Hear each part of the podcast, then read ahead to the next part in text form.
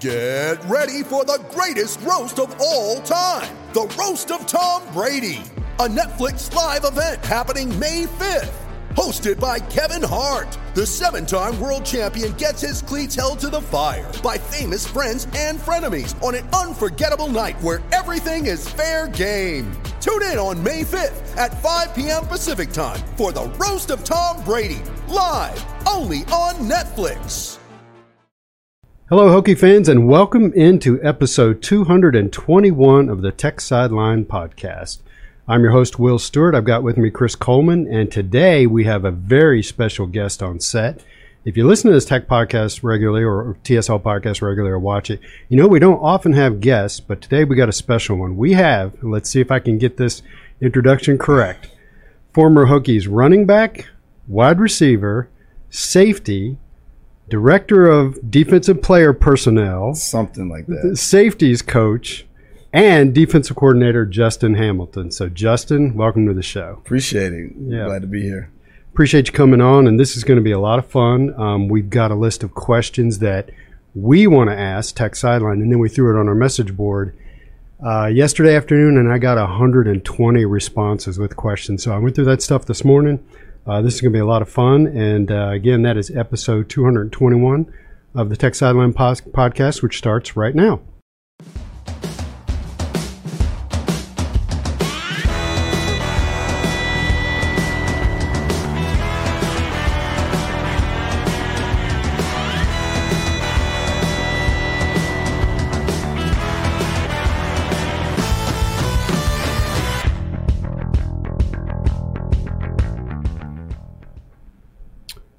So, welcome back into the podcast, and without further ado, let's get going. I love these type of podcasts. You know, I always tell people I'm not a very good host, but when I get people here talking, I love it. So, first of all, thank you for coming on. Absolutely, absolutely, yeah. it's an honor to be here. And the other thing that happened, so out of the 120 responses on the message board, probably 100 of them or 125 were questions and another 10 or so were tell him how much we love him. Uh, and just uh, you know and saying wow how'd you get him to come on? So the story about how we got you to come on was i just reached out to you because we've known each other you and i have known each other for over 20 years. Now it's not like we're best buds um, you know it's not like that but we have known each other for a long time and but the first thing everybody wants to start with is what is your current situation your job prospects? So fill us in as much as you can on what's going on there. Yeah, so um, the short answer is Monday through Friday. Um, I make sure the kids are packed up for school, um, lunches, Chromebooks, masks, and we're at the bus stop. And then we get them going. And the wife is at workout group at nine, so I'm at home making sure beds are made or vacuum, clean up, get breakfast wiped down, and get things going in that regard. And I get my own workout in at some point in there uh, then we stay home with our little guy. So uh, until the bus gets back, I know that's not the question everybody asks, but that's my current job status right now. Um, but now, in terms of the future or where we will be next, there's been, as most things go, conversations, uh, some things that we have said no to, and some things that we probably would have liked to say yes to that ended up going different ways. And it's been very, uh, it's been an enlightening experience for me because, oh, go ahead. No, go ahead. No, I was going to say, like, you are always able, your schedule totally changes. It's totally different than having a routine or being on the road from city to city right now, uh, in and out of homes potentially. But um, it's really, it just gives me a chance to step away and say what's actually important. What are you really in this for? How's your family really involved? We're second grade and kindergarten now. Um, so it, it's important in terms of what schools that they go to or how often they move and trying to set up stability, which is hard to do in this profession. But that's really where I'm at. Something will work out. And when it does, my objective is to go be the very best that I can be as a husband, as a father, and as a coach. So I know that head coaches have agents. Do assistant coaches have agents? Like there is there somebody helping you out with this? And there is. I have an agent. Totally met him randomly um, back in right after the promotion to defensive coordinator, hmm. and uh, so he's working. He's doing what agents do, and he and I have conversations probably three or four times a week, if not more. Um, just kind of about what's going on and you know what sounds good and bouncing things back and forth. What have you heard? What have I heard? Um, so it's you know there's things that are at play, um, but for me, it's I've really enjoyed being able to just spend time with the family. You know that's hard. You get frustrated. You want to. A lot of times, your ego says you want a job so you can tell everybody, hey, I can get another job, but that's not what it's about. You know, I'm just trying to. I don't know how many. If I'm successful in this profession, there's not going to be very many Januaries that I have free time to just be with the family. So I'm going to try to enjoy it while I can. Yeah, with the recruiting calendar basically being 12 months these days, you don't. As a, as a college coach, you don't get that opportunity very often. You know, recruiting back in the day was basically okay, you play the season, and then everybody recruits for a month, and then there's a February signing day, and then you're kind of off for the summer and it's just not It's like not that way days. anymore. It's not that way. And even if you're not physically in the, on the ground somewhere recruiting, on the phone, social media, some version of recruiting players you don't have, you got to be recruiting the ones you do have. Mm-hmm. You've got to recruit them all the same now. And that's something, that's an element that we're all learning as we go. But that's important. It should have already been important, but it just, there's a different light because mm-hmm. of the different schedule and routine. So there's a lot of things that, uh, and it's kind of for me like being an injured player. You know, when you're injured as a player, a lot of times you get to step back and gain new perspective. And it's that way right now for me, not being out on the road, just worrying about the 25 prospects we're trying to sign or whatever. It's giving me a chance to see that, which time will tell the value in that, but I got to believe there's value in it. Yeah. All right. Well, good luck with all that. And uh, so let's let's get into the stuff that I wanted to ask you about. Um, so I interviewed you. It was I think it was very late 2000. I think it was November of 2000. You were still in high school. You had not signed with Tech, but you had committed. And back then, Tech Sideline was mostly free, but we were doing this thing. It was a once a month publication that we squeezed down into a, uh, a PDF, and we called it the TSL Extra. And one of the things I would do is I would I would interview recruits. I didn't do a lot of that, but I do remember the ones that I did. Uh, from that 2001 recruiting class, I interviewed you and your mom, which for some reason became the pattern for me.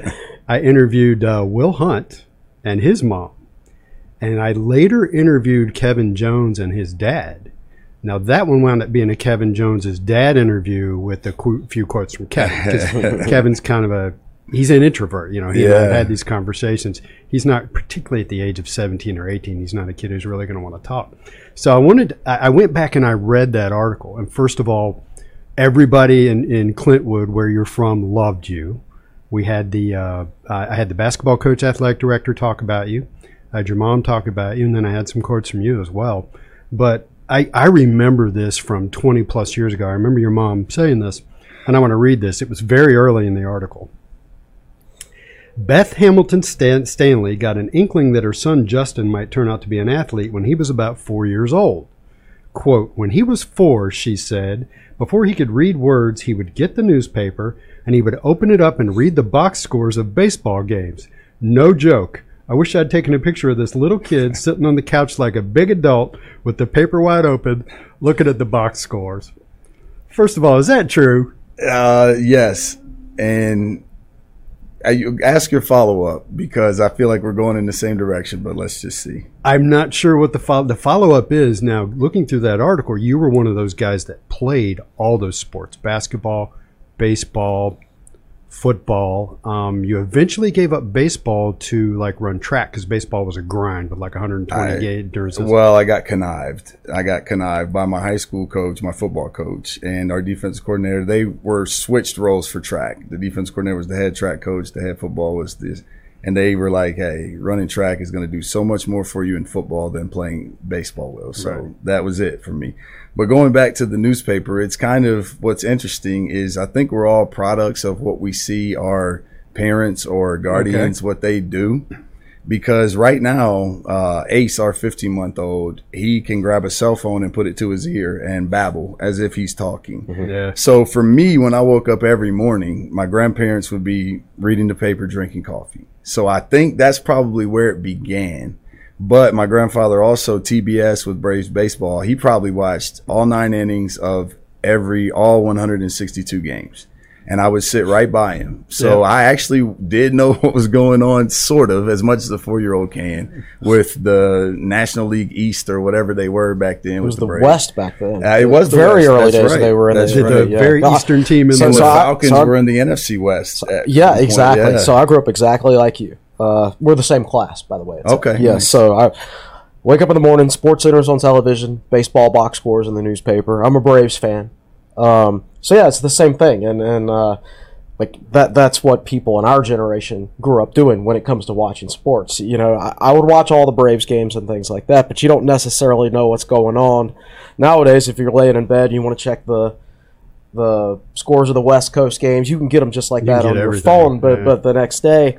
But back then, you had to wait until the morning to see who won the game. Or if it's a West Coast game, if the Braves were playing on the West Coast, you might have to wait two days before you could actually read the box score. See, they didn't have cable out where you lived, right? You didn't have. Uh, we had satellite. okay. Yes, so we, we got a satellite. But yeah, they still don't offer cable where I'm from. So, so not to go on a huge tangent, but is it true that Dale Murphy's not in the Hall of Fame? He's not in the Hall of Fame. When he retired, he had the 16th most home runs of any player of all time. Then the steroid era came right after him. Yeah. And so he retired with 399 home runs, and which hmm. was 16th all time. And but that's been marginalized because right after him, Yeah. everybody just started hitting homers like crazy. Yeah, that's that. That's another. I would like to be a part of that podcast too, though, because I was kind of there for the baseball, like the the rise and the fall. I was a big baseball card collector, so I was. I've still got thousands of them. Yeah, me too. yeah, Me too. Still got thousands of them. Uh, so what was the year they went on strike? Was it 94. 94. So you would have been about middle 12 school, 12 years old. 12 the years height old, of yeah. my baseball, like, and I'm surprised. You go to Clintwood in that area, if you ask questions about me, they talk about Little League Baseball. Yeah. Really? That's, the, Yep. that's what they talk about. Um, but I, that was the peak for me, that right in the height of Little League Baseball and then the baseball strike. And then I'm 16 when Mark McGwire and Sammy Sosa. Oh, yeah, that was and it was and like, forth. oh, I'm back into baseball now, just like everybody else. It's still baseball's still such grassroots down there in Southwest Virginia. I was uh, I I know Brad Clontz pretty well, who went to Virginia Tech and pitched for the Braves, won a World Series with the Braves, and they honored him at his high school, Patrick Yeah. County High School in Stuart, back in spring, and I got a chance to to go to that and be part of that event. But like the grass grass movements for baseball and and in this state, Southwest Virginia, is still very very strong. Yeah, yeah. So I think if I remember correctly, I also read you averaged 24 points and 12 rebounds a game in basketball. Does that sound right? Uh, that's correct. Um, asterisk, there was a couple of solid basketball players, meaning Division One caliber basketball players. There were some good teams, Mhm. but a little bit of that was I was kind of just like Well, you're six the four, right? big kid, yeah, running What around. position were you playing? Everywhere. Okay. everywhere. It was like Magic Johnson Game Seven every game. No, that for me that would be Game Six. It was Game Six when they were play when the Lakers were playing the Sixers. When was I that when it was. Game Six? His rookie year. Kareem missed a game, and Magic filled in at center and scored 42 points. That's the game I'm talking about, where it's like I was center, point guard, two guard, three, but I was never a never really developed real basketball skills. It was just an athletic kid, like Yeah. teaching myself how to play.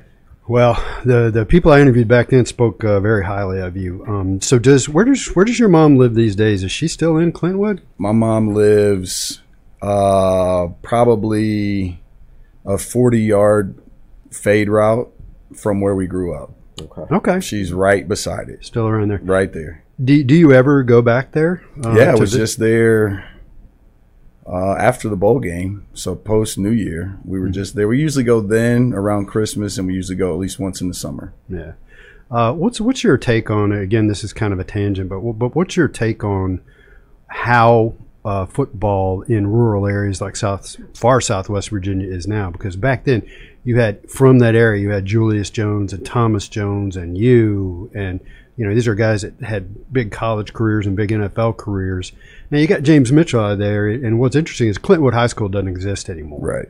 It was combined with Haysi High School. Hayside, right? And well, and a couple years prior to that, Ervinton High School, where Okay. Kurt Newsome actually had coached there back in the day. That's at right. one point. I Yeah, that. it's a Right. very small school, 120 student school or something like that. So I'm standing at a at a state cross country meet, probably I don't know five six years ago, because my kids both ran cross country, and here comes this kid running along, and he's in in a black uniform with what looks like a U from the University of Miami on the front of his his, his cross country uniform. And I thought, what the heck is that? And that's the high school that that Clintwood and Hayside and everything combined into. Uh, what's it called? Union High School. Well, no. So our high school, my high school is Ridgeview High School now. It, Okay. Three schools became Ridgeview. James Mitchell's high school was Powell Valley High School and Appalachia, which is Appalachia was at this, the lowest level of single A football. They were the king when I was growing up. They mm-hmm. won, and then the second level, which now I think it's all single A, double A, triple, all the way up to six. It was the single A had two divisions, double Right. A, so it's the same setup. Yeah. Uh, but Appalachia High School was top dog in that league, and then Powell Valley High School. Now that's Union, where James Mitchell went, Yeah. and that's Thomas and Julius Jones went to Powell Valley High School. Travis Turner, I don't know. I was about to bring him up. Yeah, Travis signed him with the head coach Appalachia, there right? went to Appalachia, And he's yeah. coaching out there He now. is. He's the head coach there, and that's uh, my freshman year when like the first two games out of high, in high school, I came out of the gate. People thought I was somebody, and they beat the brakes off of us. Yeah. Game three, that was like a realization of dude. You you don't even you can't even grow a mustache, and as we see, I We'll- we'll figured out to how to grow a mustache. Actually, but- we should get to that right now. So, so we, we have to be careful here because uh, probably half the people are listening to this, and the other half will later be watching it on YouTube. So those of you on YouTube, we, we will put this up over the the, the video, and this is so for those listening. What I've got here is I've got I've got the in air quotes cover of the TSL Extra where, where you were featured, and it's a picture. I'm going to ask you, do you remember this photo session? absolutely, Yeah? absolutely. Were you on a mini tramp? Uh, so it was the angle of the cameraman. I Mm-hmm. was just on the regular football field. Okay. And they threw down like a t-shirt or something and it was to jump like I had just won the state championship in the hurdles. Uh, Right. the spring before there, the summer, whatever, before that, in both hurdles, 110 and 300.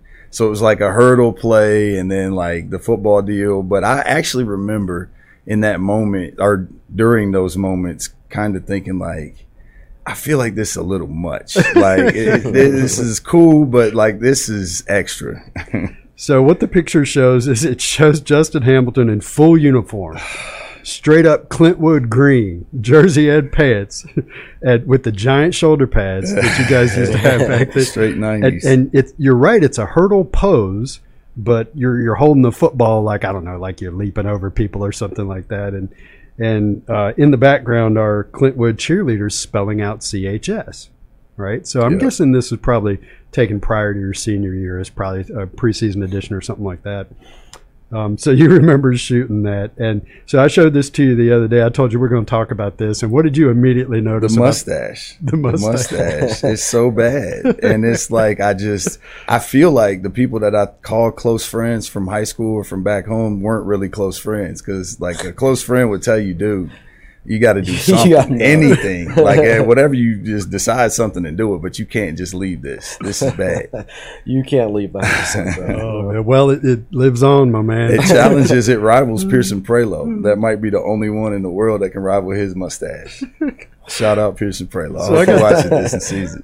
I got totally derailed, man. What were we talking about before we started laughing at this picture? Uh, All right, let's see. So, oh, we were talking about uh, High union school. high schools and all Yeah. that stuff. So, um, I don't know. I can't remember. Did you have any recruiting responsibilities down in that part of the state when, on staff for Tech? a little bit. It was kind of like basically like I know the guys down here, so you know if you need me to talk to somebody about them, then I will. And I always was in touch with those guys. You know, regardless, they would hit me up if they ever had a player, then they would that they wanted us to look at. They'd hit me up and. Uh, didn't always get there as often as I, I did. I got down in there uh, multiple times, but not as often as I would have liked to. And COVID had something to do with some of that too. Um, but yeah, I was back down there, and it's interesting because it's like used to it was this is so and so's brother or sister. That's how I would know them, the association, and now it's like this is their son or daughter, Son or nephew yeah, or daughter, yeah. right? Yeah. So, Um, all right. So you were recruited out of Clintwood by Charlie Wiles, right? yep, I was. Yeah. So talk about that. Uh, you are you and Coach Wiles are probably still tight, right? Yeah, well, I for me, I love Charlie Wiles, uh, and it was interesting because on paper, uh, like if you just saw this picture of me with the stash and all the other things, I don't know that you would have thought that that would be the perfect guy to come down to where I'm from and recruit me. Charlie's can be country. Charlie was very much he was the perfect guy. I mean, Yeah. he came in. My high school coach loved him. Like he would come down sometimes, and you know, back in those days, you would come in. I don't even remember what all the rules were. I know Coach Beamer came in the spring, so head coaches could still come out in the spring uh, at some point in there. But like during the day, they'd go fish. You know, if they if Coach Me, my high school coach, he was a PE driver's ed teacher, so a couple blocks off he would go they just fish, you know, and hang out and he fit right in. And uh, you know, it was the old days of kids won't even recognize this, but the landline in the living room. So the phone call came to the land, landline in the living room and uh, a lot of coaches that I would talk to would be like it felt kind of formal and like you're just doing your part of the process. And with coach Wiles it was always like I'm just talking to a guy just a guy that coaches football. And uh, we connected in that way. And, you know, he gave me a window into the place here. I had no idea that this place was going to align so much with who I was as a person. I just knew Michael Vick made Yeah. the team look really good. But then when I came here uh, on visits, you know, I came the first time, second time, the more I would come, the more it was like, I can get past the the Chicago maroon and burnt orange, and, and I can get past the stadium not being like what Neyland Stadium was or what other places were. I, I connect with the and Coach Wiles was the the starting point for that for me. Was uh, Tennessee your other big option? Tennessee, I went to a Tennessee game when I was in first or second grade. And that probably made a big impression. Well, they it was a huge impression, Neyland Stadium, and I'm obviously already reading box scores at four. I'm seven or eight now, or nine or whatever. I was huge into it. They played Auburn, uh, poured rain. We were sitting on the lower level, just underneath the upper level, so we stayed dry. Carpet turf, dudes are sliding all over the place. Reggie Cobb and Chuck Webb are there, so the whole crowd's chanting Cobweb win the game, tear down the goalpost. Like so, from that day until uh, the Clemson Thursday night game, 1999, I was going to Tennessee. I mean, when when Coach Wiles, Coach Hite, and uh, Coach Beamer came into my house to do a home visit, I had a nightstand that was a Tennessee helmet that was my lamp, uh, the '98 championship poster. Um, I mean, James Littleman Stewart. I've got elementary school pictures taken into. So it was Tennessee out, and then they just slowly. I came here to camp prior to my sophomore year, and got a glimpse. Then we came to team basketball camps. Then, uh, and like I said, Michael Vick, and then the national championship, and it was like. I, this is where I want to be. This is I can get all the same things that I could get at Tennessee. This feels more like the place for me, and that's And, and so to put things in context, you had something like 5,600 yards rushing and 80 touchdowns or something like that. And you were, in the parlance of today's uh, landscape, you were a four star recruit. A high four star recruit. You were top five in the state, so you would have Yeah. you would have been a top one hundred ish player comparatively to these days. Yeah. Back then, you were a super prep All American. That Right. was the thing Right. to be, you know. And and so, you know, th- this this wasn't uh, a diamond in the rough. You were a highly touted player who was highly recruited. I had the good fortune too of coming up behind, like you mentioned, Thomas and Julius Jones, both those guys. Like They drawn attention. I watched Thomas at UVA, and Tiki Barber is saying, at least on TV, that he's going to be better than me. And then Julius goes to Notre Dame. I actually was at Tennessee visiting my junior year when they played Notre Dame, so I got to watch him as a true freshman go play and be successful. So they gave me confidence. They gave me a belief that people from here can go play. And then Heath Miller at the time, we were in the same class That's right, man. and we played against each other three times in high school. I think twice actually. Three times we played. Once he was out. Uh, but like I was like, I think this is a real dude. You know, I feel like this is a really good player. And then seeing him have success gave me the confidence. And those guys, Jason Witten was close by down there. Mm-hmm. To we can go do this. Like you, it's not about where you're from. And then, as I'm sure we're getting to, like I'm feeling good about myself. Mm-hmm. And then I came to the spring game when you met your class back then, Right. and I saw Kevin Jones, and I was just like, I just threw my hands up, like I'm this well, running back career is over. This Yeah, done. uh, three Super Prep All Americans in one class. Kevin Jones, Super the Prep number All-American running back. running back. Right, right. Uh, so Kevin Jones was the number one recruit in the country. Cedric, Cedric Humes was top ten in the state of Virginia back then. So, and it's not like back then. you're getting online every day and, and seeing everybody who signed with everybody and things like that, uh, and, and you're looking at these guys' pictures and seeing, oh, this is what I'm up against. You know, I, for, big, for much me, different. all I thought was I'm Eddie George. That's Sure. all I thought was I'm Eddie George. That was a comparison. That, that makes Eddie sense. George. Yeah, it makes makes sense with your with your height and frame and everything. That that makes that comparison makes sense. I thought I'm Eddie George, so they're not going to beat out Eddie George. And I realized uh, one, I'm not Eddie George, and two, that's Kevin Jones and Cedric Humes. They were both way better than me. Wow. So so that's interesting. So uh, kind of you know uh, we have a lot to get to.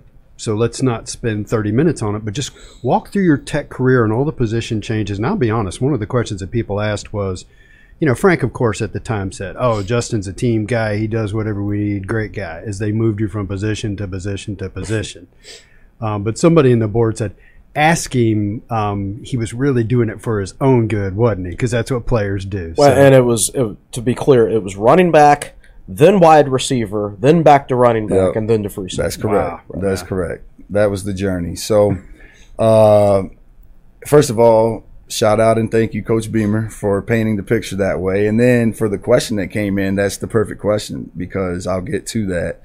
But very quickly, um, the first thing when I got here, I realized actually the day of the same spring game, I went and talked to Mike Gentry and was like, I looked at myself and I looked at Kevin Jones and was like, dude, I got to do something. I don't know what I got to do, but I got to do something. And I think that, uh, that he always remembered that conversation. So I think that it was impactful for him. It definitely was for me.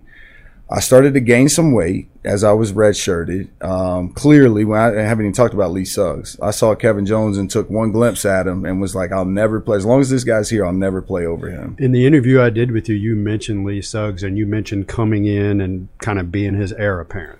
And that's in my mind what I thought because I had never, I didn't know who Kevin Jones was until the day he committed to Virginia Tech. I didn't. It was in my newspaper at home. Hmm. I didn't even know. Like I had no idea. Then I saw some videos. And he him. was very late. You had committed in probably October, November, something like that. He committed very late, like right before signing. Right before Yeah, well, I actually committed in December, Okay. and then he committed in January, like the last weekend Last or week. the like right around right now, uh, headed into signing day. And I'd always said once I commit, there is no decommit. Like that wasn't as as prevalent then, but I was not going to decommit, and and it was kind of like, all right, big boy, like keep your word, you know, and. uh but Lee Suggs was one of the best running backs to this day that I've still ever seen in person. And, you know, injuries to me derailed what could have been a double digit year career because he was complete. Yeah. And KJ too, the same way. KJ was complete. We could argue about his hands a little bit, but I don't want to do that till he's here to defend himself.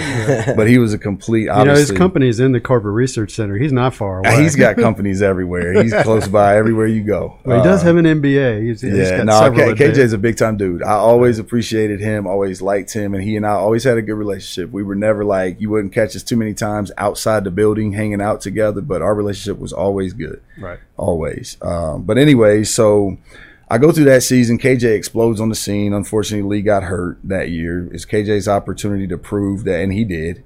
Uh, and I kind of at that point realized it's going to be a long time before I play running back. And in the spring, uh, the first scrimmage we had, I actually I was playing running back. I actually went the wrong way on a speed option play and got Bryan Randall tagged pretty good because there was no pitch key, uh, so he had to eat the ball. Um, and then the next Monday, I came in and found out that I was getting moved to receiver. So I thought like I went the wrong way on speed option. So like I got fired from playing running back.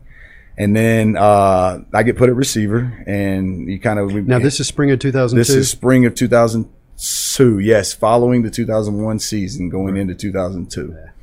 Uh, so I, when I get moved to receiver, I have these gigantic shoulder pads on still. Everybody was still big pads back then. And I got new cleats. I got new thigh pads, new knee pads, new shoulder pads, new face masks, new, and it was like a brand new day. Like I'd never been a receiver before. And I understood how to run routes and catch. I mean, I was a ball boy from my high school from seven or eight Tennessee game that I mentioned up. So I was always around it. And I just kind of started going and just running routes and trying to catch the ball. Tony Ball, which was that was an interesting experience. Uh, never been with anybody that was that big on details and organization and precision. You got to use, use the tools, in the toolbox, toolbox, right? You got to use is your tools in the Yeah. toolbox. and, and Tony Ball is, is a phenomenal mentor in my life to this day. I love T Ball. Where's he Great at man. Uh, he is in at a high school, I believe. I just talked to David That's right. Clowney about Okay. him. Okay. But T Ball is he. Anyways, I love T Ball. T Ball was tough when you didn't know what you were getting into because he demanded your best in everything, which I appreciate now.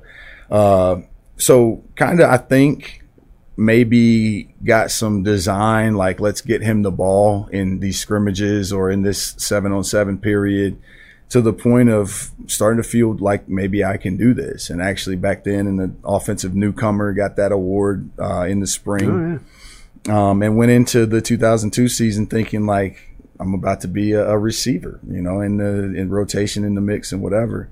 Um, played some against Arkansas State. We opened the season that year. Go to LSU or play against LSU the year we beat them out here. And uh, You blocked a punt that game. I right? did. Yeah. I did. I blocked the punt in that game. I think the second quarter. I can't remember. Mm-hmm. But anyways, uh, earlier prior to that, I ran the wrong route in on a play, and I'm going to say this live on uh, or not live, but for the podcast, Mike Imoh, who got moved to receiver that year too because Mm. of KJ and Lee Suggs. Came in motion on that play, and there's archives. He and I can both go back and look at it, and you can get him on here, and he better tell you the truth. As he's in motion, he asked me what his route was we had a shallow, a high low read basic route, a shallow, and then 10 to 12 yards deeper, a in route or a dig behind it. And we would switch it based on who was where, who would be the deeper and the shorter. And on the motion, he's asking me, is he short or low? And it confused me and I froze up. So we both ran the same route. Uh-huh. It's, am- Yeah. it's amazing. Like uh, you put a couple guys right next to each, right next to each other who had basically never played receiver before. That's going to happen. And these are the kind of things that happen. Yeah. Yeah. and it was pretty much the LSU team that won the national championship the next year. Right. Pretty much. Right. Basically. Yes. Um, but I didn't play for a month after that because Coach Ball didn't feel like he could trust me. Yeah, I have people in here we can trust, and I learned a great lesson in that. Um, and that fast forward into the end of 2002, I kind of got back in rhythm a little bit. Uh, and was learning how to play the position. I had a fourth down catch in the bowl game against Air Force that made me feel good in in the season. Uh, and then going into 03, really felt like I was coming into my own. Probably wasn't as good as what I thought I was, but I felt like I was coming into my own. Ernest Wilford was a great role model for me, uh, not just his work ethic and his the way he carried himself, went about his business, but also a big receiver that wasn't the burner that's going to separate, but was carving a niche for himself. Uh, when he left, he's like, you know, hey, go take my records. He got a record in the bowl game or two. Uh, I'm sure he had others, but he got one of them in that game, and he was like, "Go be better than me." And I'm thinking, like, okay, like let's do this. So then now quickly we go into the off season. I'm a receiver. Uh, spring ball comes out. Cedric Humes breaks his leg, and then um, we had information that there was going to be guys that missed some games early in the season. So as that was unfolding, there was really uh, Branden Ore was going to be a true freshman or what was coming into our class as a true freshman. They did not want to burn his red shirt. Coach Beamer was big about keeping that. You had Yeah. Mike Imoh, Cedric Humes. Uh, you had me as the third. George Bell was also on the roster, so it was a need to redshirt him. Well, uh, when Imoh missed some time and Cedric uh, Humes broke his leg in the spring, it's kind of like we got to get you here Now, which spring are we in right now? 2003 or 04? prior to post uh, spring of 2004 Right. Right. prior to that 04 season prior to the Right. FedEx Because you had gone on and started at wide receiver in 2003. correct Right. Yeah. correct so 04 now I'm thinking that I'm gonna be like the guy at receiver I've got more catches than anybody on our team Mm-hmm. I don't realize we've signed Eddie Royal Justin Harper Josh Morgan Josh Hyman Still, they were all freshmen. I realize we've signed them, but I don't realize that it's like when you say their name, every Hokie fan is like, whew, yeah, Yeah. like you're not Yeah. cracking that lineup. It's a you heck of a recruiting class. Yeah, well, that's a good enough team offensively with the weapons and Bryan Randall and the running backs to where you can win the ACC with that team, Mm-hmm. and you're going to win the ACC whether I played receiver, whether I played running back, whether I played backup quarterback. It didn't matter. The same guys were going to produce and do the same things. Mm-hmm. So that's what led into after 2004, where I'm feeling like this whole high school to college to NFL to buy mama house, like I'm not sure that's going to work out for me. And I kind of was just at home. I was frustrated. There was a time like 2004 would have been if I was gonna transfer, that would have been it. And it was because not because I des- felt like I deserved to play or felt over guys that were playing. It was because I felt like I'm witnessing us roll off eight straight to win the league. And I'm watching the guys put in the work and go earn that. They did. And I'm just sitting there saying, man, I want to be a part of it too. Like, I want to feel like I got a hand in it like they do. Not he should be out, I should be in. I was just frustrated because I felt like, man, these guys are like really. We, when we were two and two, it was a players only meeting, and Jim Davis, Mikal Baaqee, Jason Lawless, Jared Mazzetta, the seniors of that crew, Eric Green, uh, Brandon Manning, like they were like, this is how it's gonna be, and this is how we're. And if it's if y'all don't operate this way, then you got to see us. There is no Coach Beamer, there is no Coach Gentry. Like you got to see us and we beat West Virginia when they're a top five or top ten team. We beat end up beating Virginia. We end up winning tight a bunch of tight games. Carolina game when we gave up the block punt that should not have been as tight as it was. Right. Like all these situations, and we're overcoming them. And I'm just like, man, I, I want to be a part of it. And I got a little taste against Maryland uh, that Thursday night game. Imoh went down with the hamstring but I just was like, man, we're doing big things and I'm not a part of it. It's like I'm, it doesn't matter whether I'm here or not. And it did, but as a 21 or 22 year old, you feel that way. Uh, so then I just kind of randomly hit up Coach Ward and I just, Coach Ward, can I play safety? Like we just lost Vinny Fuller. We just lost Eric Green. Jimmy Williams was playing corner. So uh, you initiated that, is I what did. you're telling us. I did, and it was kind of like I think maybe they thought I was halfway joking, and I was a little bit uh, like protecting my feelings and my ego, saying, I mean, you might as well just let me try safety. I'm not going to play at running back or at receiver. It's kind of like I said it like that. Mm-hmm. I didn't have the wherewithal to see all that I saw, but um, it kind of just became like, no, I'm serious. I'm not going to play. It's okay. Like I, I'm not going to play over there, and that's okay where else could I play? And that's the other place I could play. And there, there was a VHS tape back in those days that Coach Foster had as an install tape. That was, I mean, it was old school. It probably went back to 19. I mean, it had to be 95 when he first really took it over. Uh, of install of his defense. And it was like every night of my life, I would pop it in, press play, and just about every morning I'd wake up, it'd be the blue screen where the TV's still on and the VCR was done playing. And I just did that as much as I could and went into spring and took off. Now, after practice six, during practice six, I got hurt and missed the next nine practices mm. of that spring, too. So, mm I had a peroneal, uh, peroneal tendon tear in my ankle that I had to get repaired, and I broke down in Mike Goforth's office. I thought my career was over because this is heading into your redshirt senior my season. fifth year. Yeah, yeah, yeah, and um, I'm thinking it's over. You know, Mike told me that I was probably going to need surgery, mm-hmm. and that uh, if I did, that it was going to keep me out until probably about the beginning of August. So I thought at that time DJ Parker was the starter at free safety. I was the backup. It was kind of understood. You're both going to play, but DJ was the starter, and DJ had earned it to that point um, to be the starter. And I felt like I'm never going to have a chance to earn a spot. There's going to be other people that say this is over, like my career is done. Um, and I really, you know, for probably a two, three week period, believed that going into my senior year, going into surgery, and then sitting in a cast with laid up, you know, just pain meds, couldn't eat. Um, kind of was like had the shakes and cold chills because I had no appetite. Like I was pretty low. Wow. Yeah.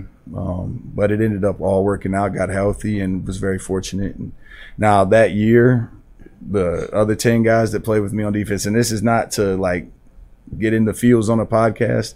If you look at the other ten guys that played on defense that year, that's why I got drafted. And I tell that message to our kids all the time because when those guys are playing around you, you look better than you are. They were Chris, loaded. Chris has said many times he thinks that's the most talented Virginia Tech team that they ever fielded. Just talented. I think if you if you just look at who on that team ended up not necessarily their careers in the pros, but where they went into the door mm-hmm. in the pros, I think that is like there's no question to me now.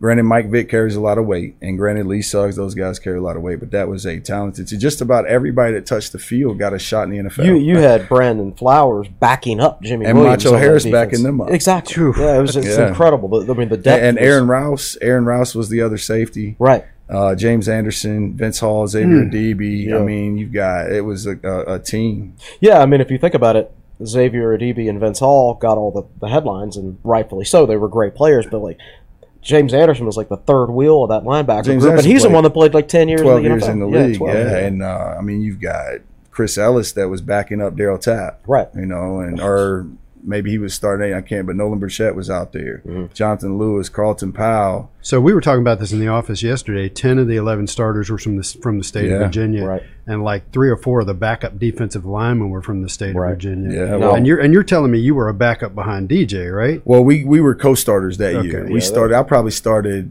uh, It was about half and half of the the season that year that we started. Now, now let me ask you this. Now, it's it's difficult to say I would do this. It's difficult to put yourself in the shoes of someone else in a different time period, but a modern player going if he's going into his fifth year and he hasn't played and he's got to switch positions again. What if the transfer portal existed when you were a player? And that, that Do you ever think on the about that? list. Yeah, hundred percent. I think about it, and I it's the same. Uh, one of the things that I, identities I've tried to create for myself in coaching is candid honesty. Same thing when I was at VMI that I told every parent and every player that I recruited when we'd walk them through uh, the mess hall during Saturday morning official visits, and the freshmen, the rats as they call them, are just getting blasted. They- uh, just trying to eat breakfast on a Saturday morning. I told everyone, and we showed it to them this is in a million lifetimes I would never do this ever. I'm telling you, as the person asking you to do it in a million lifetimes, me personally, I would never would do it, do and I that. can tell you because I wouldn't finish. I wouldn't. I wouldn't finish at 18. Today I could do it. At 18, there's no, no chance in a million tries that I would do it. Mm-hmm. Same thing with the transfer portal. I will sit here and say, I guarantee you, I would have entertained it. I would have looked around. I would have called people. I would have asked or texted or whatever people to say, if I were to transfer, is there a spot? You know, like, could you help me get a spot here or there? You know, and like, um, that's what I would have done. I know I would have done it. I mean, it's speculation, but I know I would have done it. And I can't say that I would have gotten in the portal. And one of the reasons why is Will Hunt. I talked to Will. Uh, we haven't even mentioned Will, so I'm kind of So, so let, let me tee that up a Okay. little bit. Um, so uh, when I interviewed you, that was TSL Extra number two, and the key interview in TSL Extra number three was Will Hunt out of Springdale, Arkansas. And Will was one of three quarterbacks signed. yeah, That, him that and. Brian Brian- Randolph, Chris and Clifton, Chris Clifton. Chris Clifton. yeah, So Will was three, I was two. yeah, in the extra yeah. order. in- I just want to make sure. And he of course, knows I interviewed his mom, BG, his mom, BG Hunt, and Great lady. and, and I, I, I don't want to go into a tangent because of time, but I just find it very interesting that I interviewed you two guys back to back. Then you get to Virginia Tech and become great friends. we both at that time the early the mid-year air quotes enrollee was the guy that came in summer school. That was like your freshman you got a, a leg up. And both of us were second semester summer school enrollees. And the two things that attracted me to will number one he lived in harper i lived in cochrane. So he had air conditioner during the summer and they had a washer and dryer. So i could get over there to that and then number two, it was like probably he's one of, I think I could name 10 or less people in my lifetime that within five seconds of a conversation, it was like, I love this dude. It just, I don't even know what we were talking about. I don't even remember, but it was, Did you ever see his high school film? I did. I, and actually, he has a brother. Have you guys seen the film Greater, the Brandon Burlesworth story? No. Uh-uh. There's a movie that's about him. You're familiar with the story, right? The I've- I've Arkansas heard about it, offensive yeah. lineman. Yeah. So the, the offensive lineman from the '98 Arkansas season, they fumbled the ball. I'm a Tennessee fan. at Mm-hmm. Oh, I remember point, that. I remember that, that whole game, yeah. season. Yeah. Yeah, walk on the Burlesworth walk on award that Jack Tyler actually has won.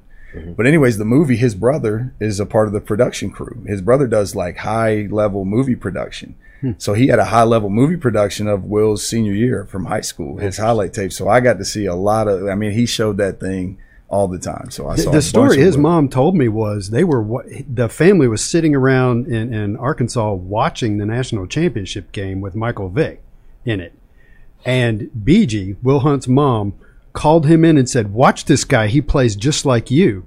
Will Hunt's high school film is positively Michael Vick like Yeah. in in the pocket. Now they didn't pass; they had a Well, terrible. it's the same offense. offense. It's the like the same two back I formation, Yeah. like heavy run. Yeah. Um, but no, Will was um, love Will. But Will, we had a conversation one night, and you know I was frustrated, and I confided in Will, and I'm like, dude, I just should go somewhere else. Like I just that's what I should do. You know, I mean, and I wasn't irrational. It was like, I mean, look around, man. Like, Yeah. and he was like, "You're you're not going anywhere. Like you're staying here. Like if you leave, I'm leaving, and I don't want to leave." And Will wasn't even on the team at this point. Like Will gave it up. He didn't. Nothing bad happened. He just gave it up. Still graduated. We lived together the entire time. He loved Virginia Tech. Oh, he's though- and still does. Still he, he was the Billy Ray Mitchell of his day. He quit football, but he really loved Virginia Tech. Yeah. Oh, yeah. Now he well, he didn't just it, it didn't quit. It was Bryan Randall, Marcus Vick, Yeah. Tyrod Taylor. Like A that's lot what of happened. competition Like, there, And yeah. then you as a quarterback. Now Will could have played defense. Like I don't know if he'll ever was admit a good that athlete, he yeah. could have played defense. Um, but anyway, so that's kind of the the thing. But yes, long way to answer the question of I absolutely I know myself and I know myself at that age. I know I would have entertained the transfer portal for sure. And and so the other guy I always tell this story about is a guy who came after you was Stephen Friday, defensive end out of Phoebus. He stuck with the program, uh, red shirted, took the full five years, and he didn't start till his red shirt senior year.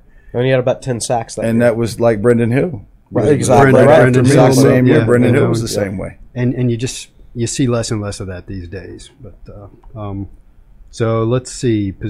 I think you went all over all of it. So. Uh, um, I would love to get into the NFL stuff, but I think I want to I want to bypass that so we can get to the me. question. But I was told to ask you, and uh, dear listeners, this is again something that is visual. We're going to put a picture up over the screen for the video. Um, Oh yeah. it, it's on my topic list. It is pass interference that didn't get called against Pitt in 2003. Yep. Was that interference, Justin? Yes, it was. There's a couple things. Chris and I were talking about it. I think you had stepped out. Uh, we were off screen, but um, a couple things. Number one, that is interference. Number two, that's probably a little karma coming back around for Pitt because earlier in that game, I think it was third down.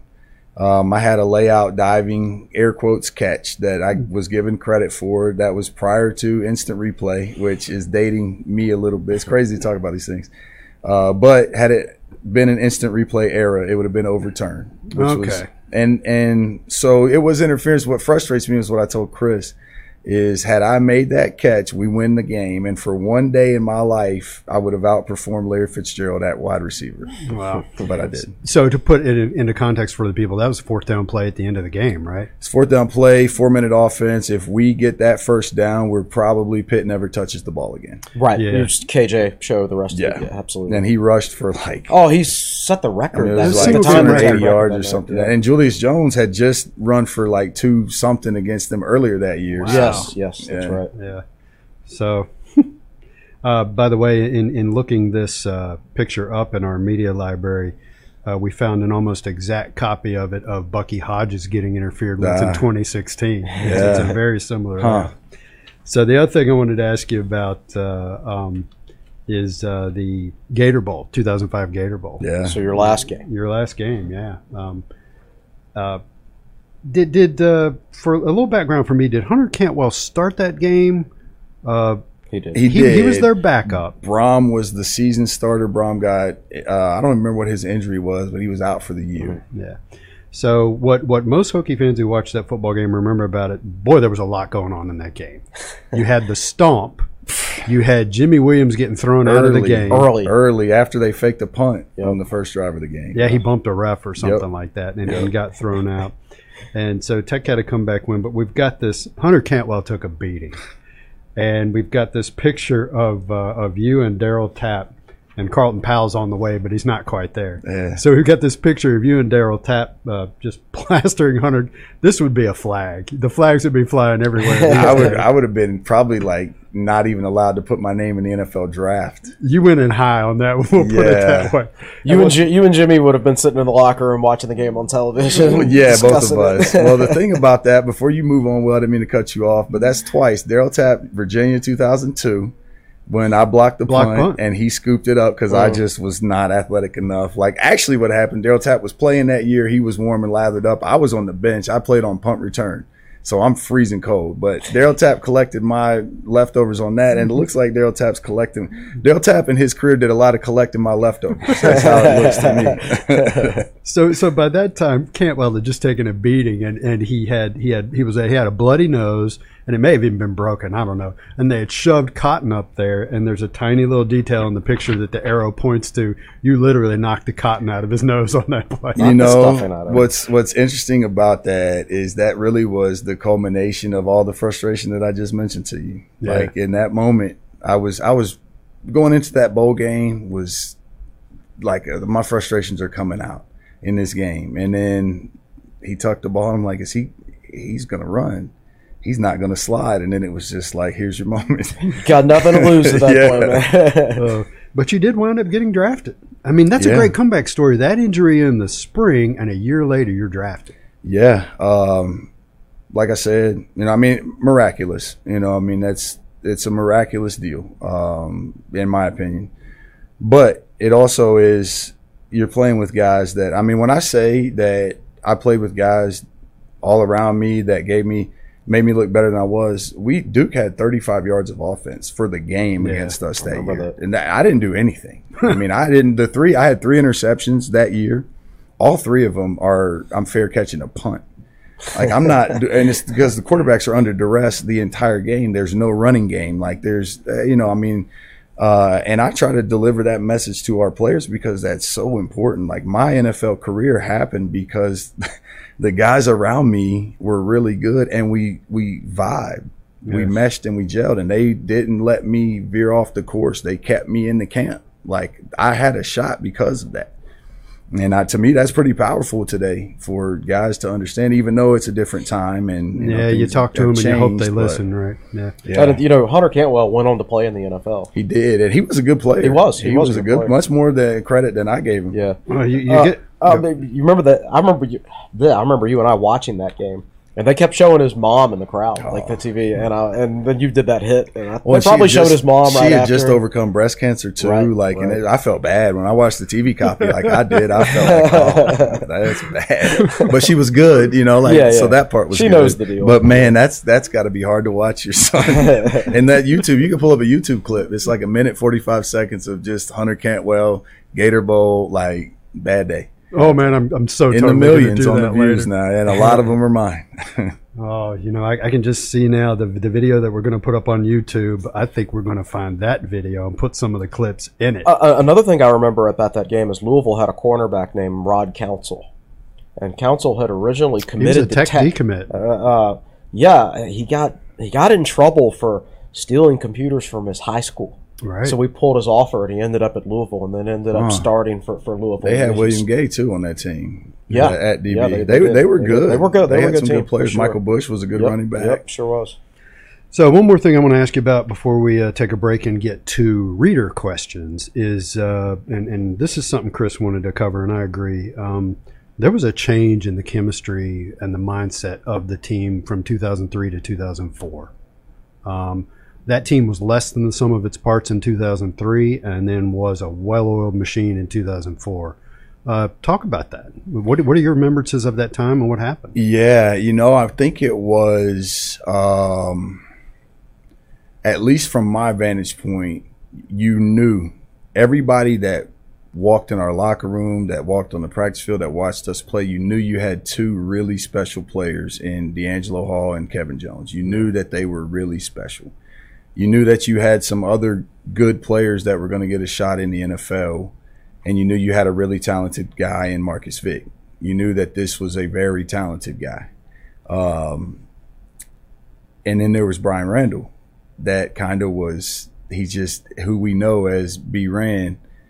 He was still carving that out a little bit, like he hadn't taken the reins, he hadn't been the guy just yet. And I think a lot of guys on the team felt like they loved Mark and loved B Ran. Nobody, I never saw anybody have issues with B Ran ever. And with Mark, the only reason that anybody ever had an issue was because he was a great trash talker. Like, and that was it. That was the issue. He, if he hit you with something, he was going to tell you about it. And some guys were getting their feelings. But I think on the team, there were certain guys that felt like maybe B Ran, like it was like maybe the offense will run a little better his way, the way that they playing to his strengths. And then there was some with Mark that was like, you know, maybe he should be the guy. And then there were other people that were maybe we should play them both. And I think the coaching staff, that's tough. Yeah. As a coach now, sitting there assessing that situation, that's tough because what we knew about Bryan Randall at the time was he's extremely charismatic. He's got the leadership characteristics. You can see that. But he didn't have any supreme skill. He was really good at a lot of things, didn't have a supreme skill. Mark, you could see he had the natural flick. He had that. Uh, and he had the athleticism. So I think that played into it, not from a division like guys didn't like each other, but from a which direction are we going with this? And then I think on defense, that was the year that I think Coach Foster really made a decision at the end of that year. And I've talked to him about this that he was going to adjust the structure, the infrastructure of his defense, the way he played his positions. And I think what happened was the perfect storm of those things where you've got a good enough team to where when it all aligns, you can beat Miami that sets the record for first round draft picks 31 to 7 out here, and it's never close all game. Uh, and then you can lose your three games you need to win. That defense by the end of the season was frankly put terrible. They were giving up huge chunks of yardage and, and, And the, the nail in the coffin was the way that UVA exploited the tight end matchup mm-hmm. The last game of the year. That was the nail in Heath the Miller coffin. Miller had like 13 catches. He was, and Matt Schaub was incredible. And they had a good team, and they were primed to beat us that year. Just the stars aligned. but what they the were doing wasn't hard. It was like 10 and 12 yard It was easy dink and dunk. It was take what you can get in the run game, and if a big play presents itself, take it. If it doesn't, then just keep the ball. Uh, and then we jump off sides on the block punt. You know, I mean, at the end of that, but we didn't play well enough to win that game. Period. I had an opportunity to make a play on a deep throw. Um, you know, and just I didn't compete enough for the ball. It wasn't like a catch or and it gets picked where at worst it should have been an incompletion and you know just things like that that happened all day. But anyways, I think everybody took a look in the mirror after 2003. I think it was like, okay, we had never, some guys had seen Mike Vick, you know, but you got one Mike Vick. And really, I mean, in humanity, there's never going to be another Mike Vick. There's one. So some guys had seen that, but it's not like you have two guys that you can see are not Mike Vick, but these are what first round draft picks look like we really hadn't witnessed that. There was a lot of attention that came with that. There was a lot of Michael or uh, Marcus Vick attention that was coming. A lot of what are they doing here? What are they doing there? Just a lot of things that played into it. And everybody took hard looks in the mirror. And it was like the only way we can do this is we got to be all on the same page, pulling the rope the same direction. That's the way this thing has to go. Uh, if it doesn't go that way, then it's going to be like that, and we're not doing that. We're not we're not going about our business that way. We can't. And that was player led. I think, like I said, the coaches looked in the mirror and restructured some things defensively. Offensively, we got more creative and we got more weapons. But and it had to have been, you know, bluntly put, a huge help that Marcus removed himself from the situation by getting dismissed from school for a year. It at least cleared up your quarterback situation. Yeah. You've got your guy, regardless of which guy it was going to be. You have your guy. And along with that, that guy got the brand new toys of Eddie Royal, of mm-hmm. Josh Morgan, of Justin Harper, of Josh Hyman, along with David Clowney that we already had, Jeff King that was there, Jared Mazzetta that was there. Like you've got some pieces of people that, you know, what you lose is you lose Kevin Jones, that portion of the run game, but what you pick up is you pick up Mike Imoh, Cedric Humes, that tandem, and then you pick up the receiver, so you're spreading the ball around. And I think it was kind of a, an alignment of all things. And then, like I said, after we missed the field goal against NC State, and uh, we're two and two going into the rest of the season, it was the players took a meeting Monday after Coach Beamer was done, and they said, "This is the way it's going to be. Here's how practice is going to go. Here's Senior how- leadership. Yeah. that's what it was. That's what it was. And it was, I did not want to let those guys down. And I know that I speak for every other person that was not a senior or was not up there on that team when I say that. I uh, every great tech team throughout history, there's stories of great senior leadership. You could probably say that about just about any team out there. Like the, the story of the '95 team that started 0 2, and Jim Barron standing on the chair in, lo- in the locker room and saying, we're not going to lose another freaking game this year. You know, there's stories like that. '95 team, 2004 team, uh, even even. Uh, oh gosh, what year was it? Uh, 2010 team when they when Yeah. they started on Yeah. 0 2. Yeah, and, and that 99 team, uh, apparently some of the guys on the team were actually afraid of Corey Moore and maybe Jamel Smith. You I know? can see that. I know guys were afraid of J.C. Price. I've heard people say that. You know, I mean, and, and Anthony Davis, Mm-hmm. Debo. When I was here, you, it's like I don't, I don't know if I want to mess around too much with that guy. All right, good stuff. Uh, we are going to take a break and uh, come right back, and then we will get to uh, all of these uh, questions that we've got from folks on the message board. So we'll be back in a few.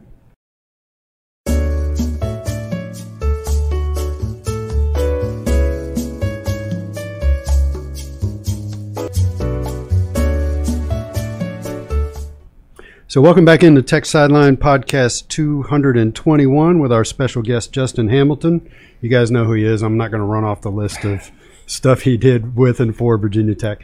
So, uh, we asked questions on the message board, asked for questions on the message board yesterday. I did a little early. I did it 2 o'clock in the afternoon. That's why I got 120 responses. I should have waited till sometime last night. Uh, but I looked at them this morning, so let, let's get started on those. And a question that was asked by more than one person is you were named uh, defensive coordinator in late 2019, early 2020, correct? Um, and then we know what happened in March of 2021. And so, talk about the, you know, you're a relatively inexperienced defensive coordinator. You had some experience coordinating defenses, but relatively inexperienced. And you've got to install your defense, and COVID's going on. You don't get a spring practice.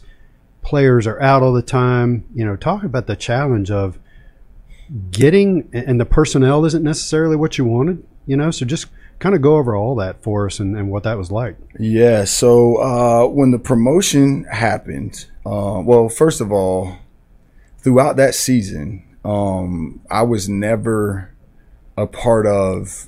You present these things to interview and and show us why you should have this job. It was never anything of that. I was never preparing for it.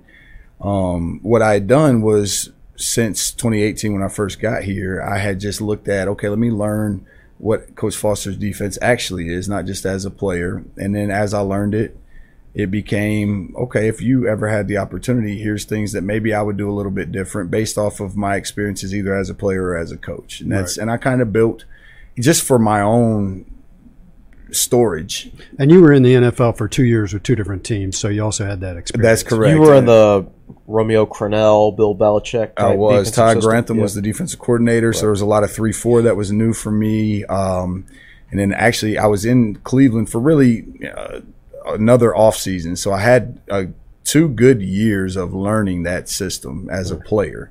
Um, and then at VMI, I was a part of two different three four schemes that were new to me in coaching. So there were some new concepts and some new thought processes uh, that I had been exposed to, and there was some new personnel at UVA Wise. The personnel was different than at VMI and then at Virginia Tech, obviously. So, um, just kind of had developed some ideas of my own. But the entire plan, when I first was told, "Hey, you're going to be the guy for this job," was okay. There's a couple things about Coach Foster's system that I would want to adjust, and this had been decided long before I ever got promoted. That if I ever were doing it again. One of them was the numbering system of coverages. And for Coach Foster, we got it and understood it. And it goes way back to the very beginning of a two high safety versus a one high safety look. And it makes total sense as long as you learn it that way. But for me, I felt like our kids, we had a lot of young players and they probably learn coverage from Madden terms more so than they do from these terms. That's exactly what I thought. heads are nodding That's exactly what I thought. i never played it so my I thought our nodding. kids like they understand the coverages. You could keep calling it what we called it, and they would understand it. But for guys coming in future, let's maybe just change that up. It was the same concepts. We just changed the numbering system to make it more traditional.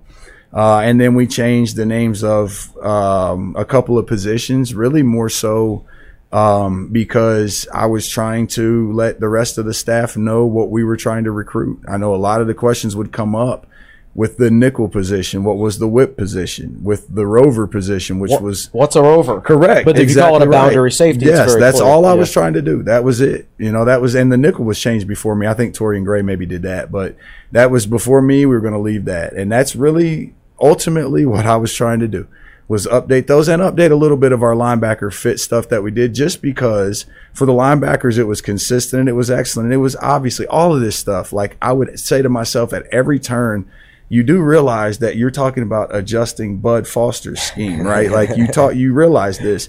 And then i would just go back to everybody saying if you ever get you're put in a position to do a job you got to be yourself. You can't try to be somebody else. And that's I just kept going back to like, if I just keep it the same way, then there's nothing wrong with it, but I'm not going to be able to implement it, to adjust it, to correct it, to build it to the way he did because I'm just trying to be like him. I'd have to go to him literally every day and say, what would you do here? And there's no originality in that to me and it wasn't change for change sake. It was a couple of things. Well, then, and when COVID, and it was new coaches coming in too. So even if we kept his same system, there were guys that didn't know the terminology, that right, didn't know right. the players they were coaching. And there were quite a few players that hadn't really played in the system that we were going to be counting on that with COVID that we didn't even realize. So, when that happened uh, with COVID getting the coaches out of the building and the players out of the building, I was probably the first one in America to press the panic button because I knew, I knew like this is going to be virtually impossible if they don't even let us. Funny, you should coaches. use the word virtually. yeah,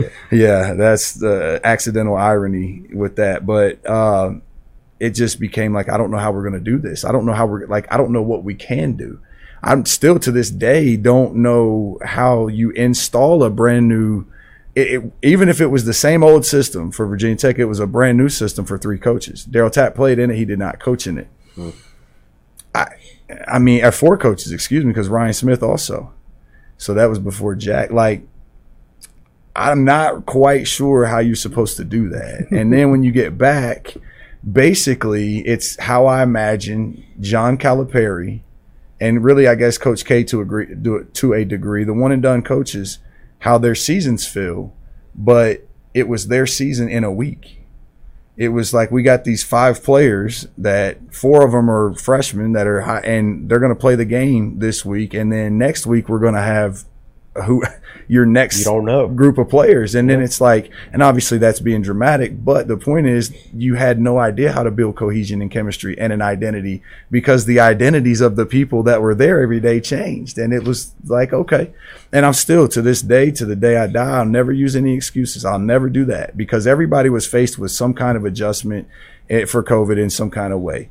I think being, promoted, being recommended by Bud Foster, who is a hero in coaching to me, and being promoted into that spot. And that's obviously blessings and very fortunate. But after the fact, a couple months in, when you have the way that that happened, I feel like that's the most difficult way that you could be promoted to follow a legend. Like, I think that if I, am probably unique in that respect. And then you didn't even get to coach the first and. Then Your first games against UNC. And we had guys that like there was just a brand new crop of guys in mm-hmm. that one too, like guys that we brought down there that ended up finding out they couldn't play, and guys that had been out until the Friday we could travel, getting to travel that you have to play. Yeah. And, you know, I mean, it, it, just, and then North Carolina's over there with the full stable of, you know, I mean, just quarterbacks, running backs, wide receivers, everywhere. Yeah. And, um, you know, that to me was, uh, I'd say if you cut me open, my first thought was probably like I should just get COVID for the whole year. Like, let me just do that. Uh, but serious thought was like this is going to be really difficult. Like this is going to be harder than I could have even imagined. And every week, and, and God bless the coaches that were there, and Coach Fuente, the offensive coaches. I mean, everybody was graceful and gracious. Uh, and everybody tried to like shelter the blow from me, knowing that, and I know, I, I'm like, I totally realize, man, we, defensively are we're, we're taking away we're diminishing our chance to win games. And obviously of all the people that were frustrated i can promise you no one was more frustrated than i was. And it i didn't know what to do. I, every day it was like today i've got to all my energy and all my focus has to be on making sure that we get through today with as minimal damage as possible. That was my entire mindset for the entire season, which is why at the end of the Virginia game, I sat at my locker in my chair. It was probably, it felt like 30 minutes. I don't know how long it was, but I know in my mind in that moment, I thought, I will rally up if our guys want to go to a bowl game and do everything I can to coach them up and help them win that bowl game. But I don't know if I can right now. As you, if you ask me right now, I don't know if I can go another day. And that makes me want to ask about that because when when Fuente was on the podcast last July, we asked him about the decision not to go to a bowl game, and I understand it. Um, you just described what it was like the tremendous. It's hard enough being a coach in normal times, it's taxing enough through a whole season. And then you get to the end of a COVID season and you're worn out and you're stressed. And and he said that uh, he wanted to do what the players wanted to do, and the players, I believe, narrowly voted to not go to a bowl game. Correct? I don't actually know what the vote tally was, but I know that it was majority rule, and I know that it was also prefaced with before you vote yes or no, let's not do this. We vote yes, and then 15 people opt out. Right. If we're going to do this, let's do this. If we're not going to do it, let's not do it. So factor all that into the equation, which gets lost in the conversation, but should not get lost in it because yeah. I didn't mean to interrupt your question, oh, but the, the, the bowl streak for me in my conversation, it is obviously, obviously something that Virginia Tech should be proud of forever because it's the exact recognition, and this to me is why it's so near and dear to all of our hearts. It's the recognition of what we were striving for, which was consistency. In the very beginning for Coach Beamer, he wanted a consistently high achieving product for his program. And he achieved that to the point where he deserves a statue on the street named after him right by the stadium. But bowl games were it was a bowl games are not the same as what they were. And that's not hmm. to to diminish it. They're just not the same the experience is not the same. The a lot of players, it's like the it's not even so much like I want to alienate my teammates. I don't want to play in the bowl. I don't have to. I'm above that. I'm better. It's that's the the clicky kind of cliche thing to do right now. That's the popular thing. Like it's almost like you're saying I'm not a good enough prospect if I play in the bowl game. Mm. Like I'm so good, I don't have to play. That weighs into it a lot. And for the guys that would have been, it, whether they were on the fence, I don't know who wanted to play in the bowl game or didn't. Right. With the players, I've never asked them.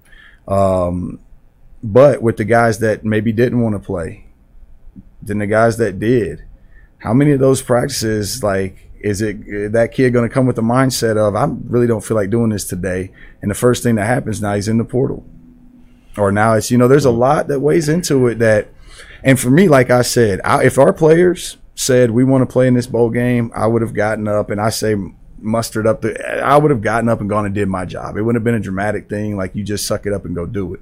But if they when they said I thought in my mind if they say they don't want to play, I'm as a former player, as an alum, as a person that has as much pride in this bowl streak as anybody.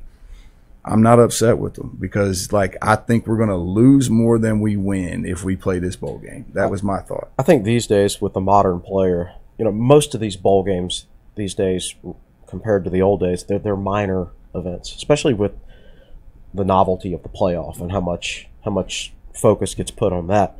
Sometimes just for guys' mental state and for having a good off season, just send them home for Christmas and get they come back refreshed, get a really good off season in, rather than. I mean, I know the practice time, the extra couple weeks of practice are valuable if they're bought into them. Right. If they're not bought into them, then they're worthless it's turned into the all star game approach where mm-hmm. it's like everybody's there for the festivities mm-hmm. and nobody's really there for the game. Mm-hmm. Like that's, and I don't mean the players don't come to play hard. I mean, obviously Maryland played hard. Right? that was obvious. Yeah. That's yeah. not my point, but it's just that you just, you don't have it doesn't feel as much like a reward as it used to when I was a player. Comparing it to when I was a player, it felt rewarding. Like it felt like this is a reward. And it's not to knock the bowl sites. New York was awesome. New York was unbelievable. I mean, my family, my kids got to see New York. They're obsessed with Home Alone 2 in New York City. my father in law got in a plane. He flew with us for the first time since he was flown back from being wounded in Vietnam. Wow. That's the no first kidding. time he's been on an airplane. Yeah, and the people at New York and in Charlotte too. I mean, it's been amazing the treatment we've gotten. It's just not quite the same, eh, you know. And and that's not to diminish it or to justify anything. It's just to say that, and this is me speaking as an, a former player, not as a coach of that team. I just think it would have done more harm than good in given the circumstances. It's, it's interesting to talk about opting out and the portal. These are levels I didn't think about because, of course, it's down in the personnel level that you're really close to. I was looking at it from the outside thinking decades, hundreds, maybe thousands of players, dozens of coaches all built that. And in, in one vote, it ended. And that's how I thought of it. But you make a very valid point. So And- it's good, good to. That's fair perspective too, because I get that. Like, there's You were part of that. I was, but here's what the part for me I think about is I was a part of it when it was already pretty good. I think about people that were a part of it when it wasn't, that made it pretty good, that turned it, gave it a chance to be great. That, I mean, we were on the cusp, and then after I left, it became great with the years knocking on the door uh, again.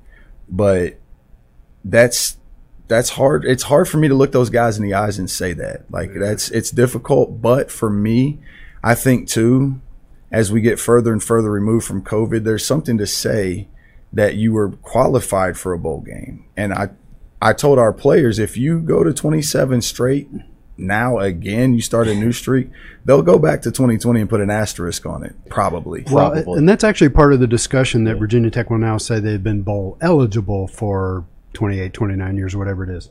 Okay, appreciate the thoughts on that. So, um, uh, another thing fans really want to hear about. Well, so one one more nuance to that whole question. If you could go back and change one thing about your two years as defensive coordinators, is there a thing that you would change? Uh, great question, and it's a complex answer, but short answer would be yes, and it would be that once all of those things that I mentioned unfolded, starting in March, and then realizing when our players came back and we didn't know our schedule, I would have gotten in my mind. We just would have had to dug in and said, "Look, here's our menu. Here's things that we can go from throughout the course of this year until further notice, until a bye week or until." And at that time, uh, prior to knowing when our bye week was, had I known it was going to be 10 straight or nine straight, whatever it was we played, I would have definitely said, look, I know that this could be good against this offense, but we're going to have to go without it. Like, we're just going to have to take less and hope our guys can do more with it because if not, we're never going to be able to get compound interest on these investments. And that was my fault So, why we so you would have didn't that. simplified things. I would have simplified is the easy word, but it was week to week. We got to keep that in mind. Like mm-hmm. one week you're playing with um, Armani Chapman and Jermaine Waller. One week you're playing with Dorian Strong and Brion right. Murray. One week you're playing with Divine Deablo. One week it's Keontae Jenkins. It's Devin Taylor. It's like there was a so you can't just say that we, there needed to be more, but based on who you have, you got to say, okay, here's the select menu for today. Here's Wednesday's menu or whatever, because here's what we got in the kitchen. And I still don't, I mean, it probably would have been the same types of results statistically. I don't know that that would have been better, but I would do that different looking back. I don't know much else because we went into the Duke game and Thursday of that game, the game plan we just built with brand new players that didn't play against NC State got adjusted during practice when four or five DBs get taken off the practice field Thursday prior to Saturday Duke. during the middle. Of, I, mean, I don't. and- I'm and not quite sure I have the blueprint for Yeah. how you simplify things during that. All right, appreciate that answer. So the other thing people want to know is uh, current players still on the roster, um, and and they asked a slew of questions associated with that, and I'll give you all of them and, and let, just let you talk. Who was the most important defender last year? Who was your biggest hitter? Who are best players coming up that that people don't know about that will be big contributors? So just kind of address personnel. Uh, some of it may be departed, you know, if you want to talk about guys that really helped you out last year, Mm-hmm. and some of it's guys, what can you look for coming up? What can Tech fans look for coming up? Yeah. Well, a couple of the guys that people are going to know about that are unsung heroes to a degree. I always start with the front. I try as a you know a skill position looking. I don't have any skill, but I look like that I did.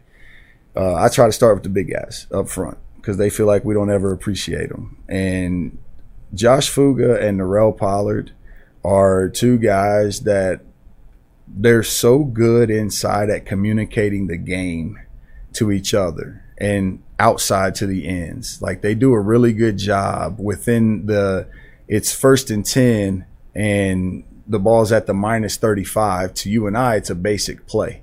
But they're talking about splits up there. They're talking about this guy's light on his hand or the tight end's here or he's off in this position. Like uh, they do a lot of that communicating that goes unnoticed.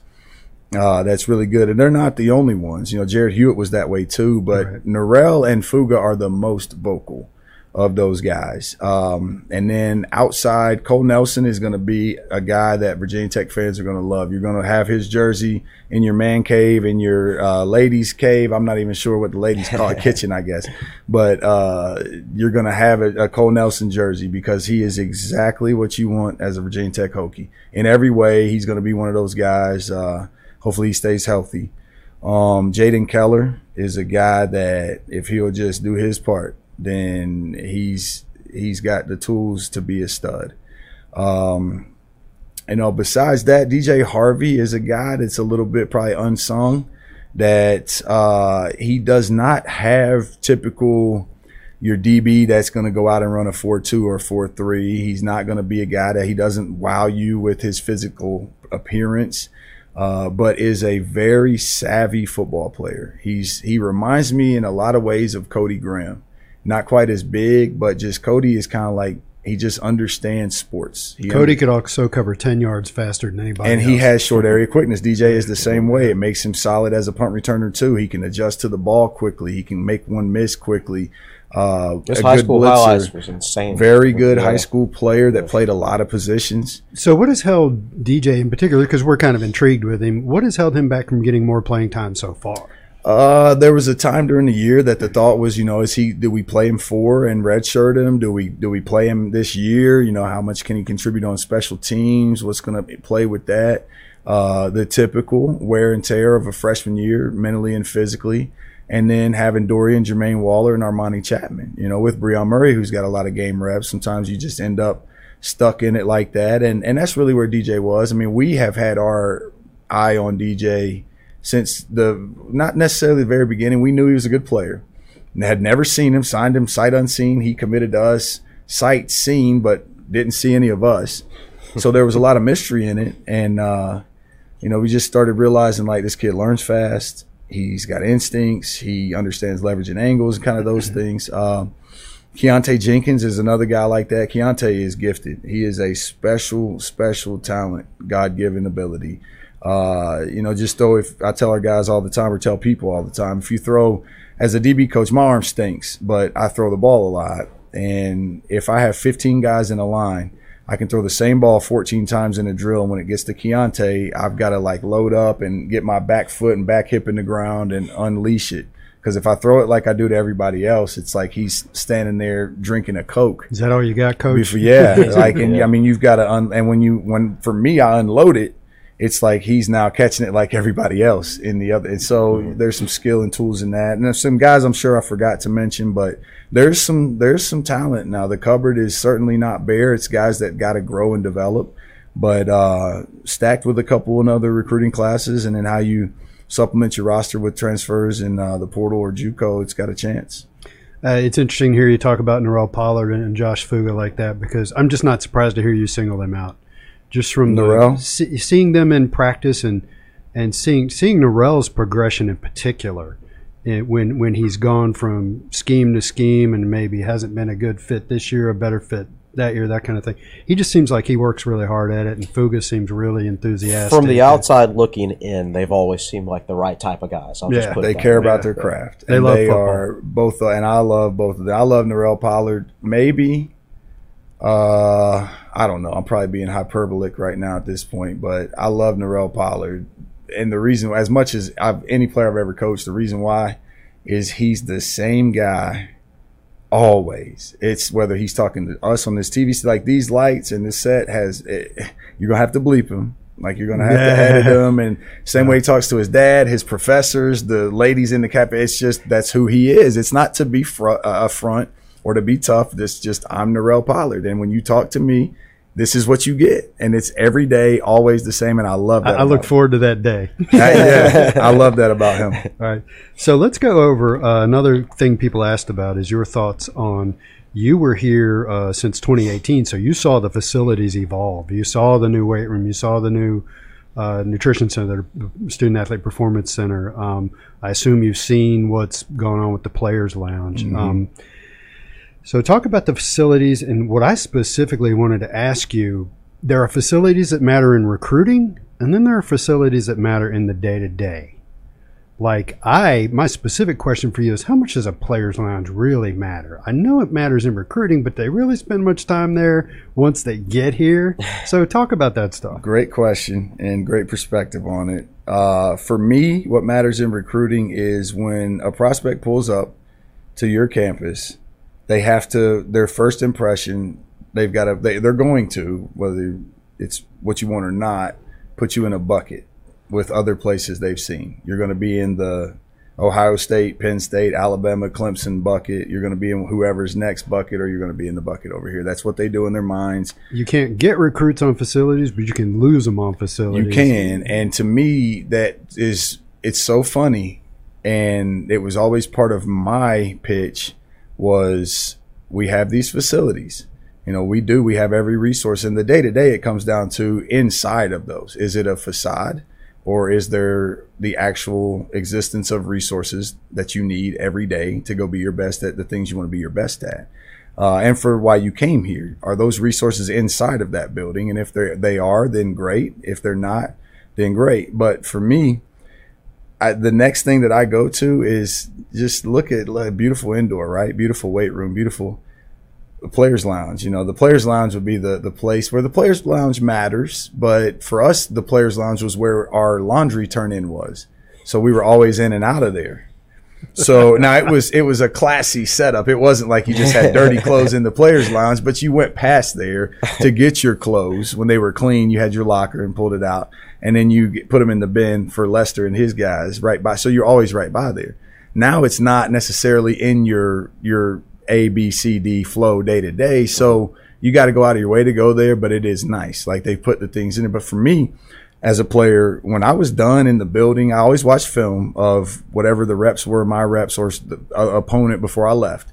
Once I left, I didn't want to be in the building for anything. I don't care what we got in there. I want to be out of that building until I got to be back in it. So that was for me. But the facility part for the prospects, the next place I would go would say, okay, yeah, this is all beautiful. It's all lovely when you're in this indoor, you're not as a, a, player here. It's not, man, what a nice, beautiful. It's you got work to do. Like you got this many hundred yard sprints to satisfy the strength coach what he's got for your day, or you've got this many prowler pushes, or you've got this many.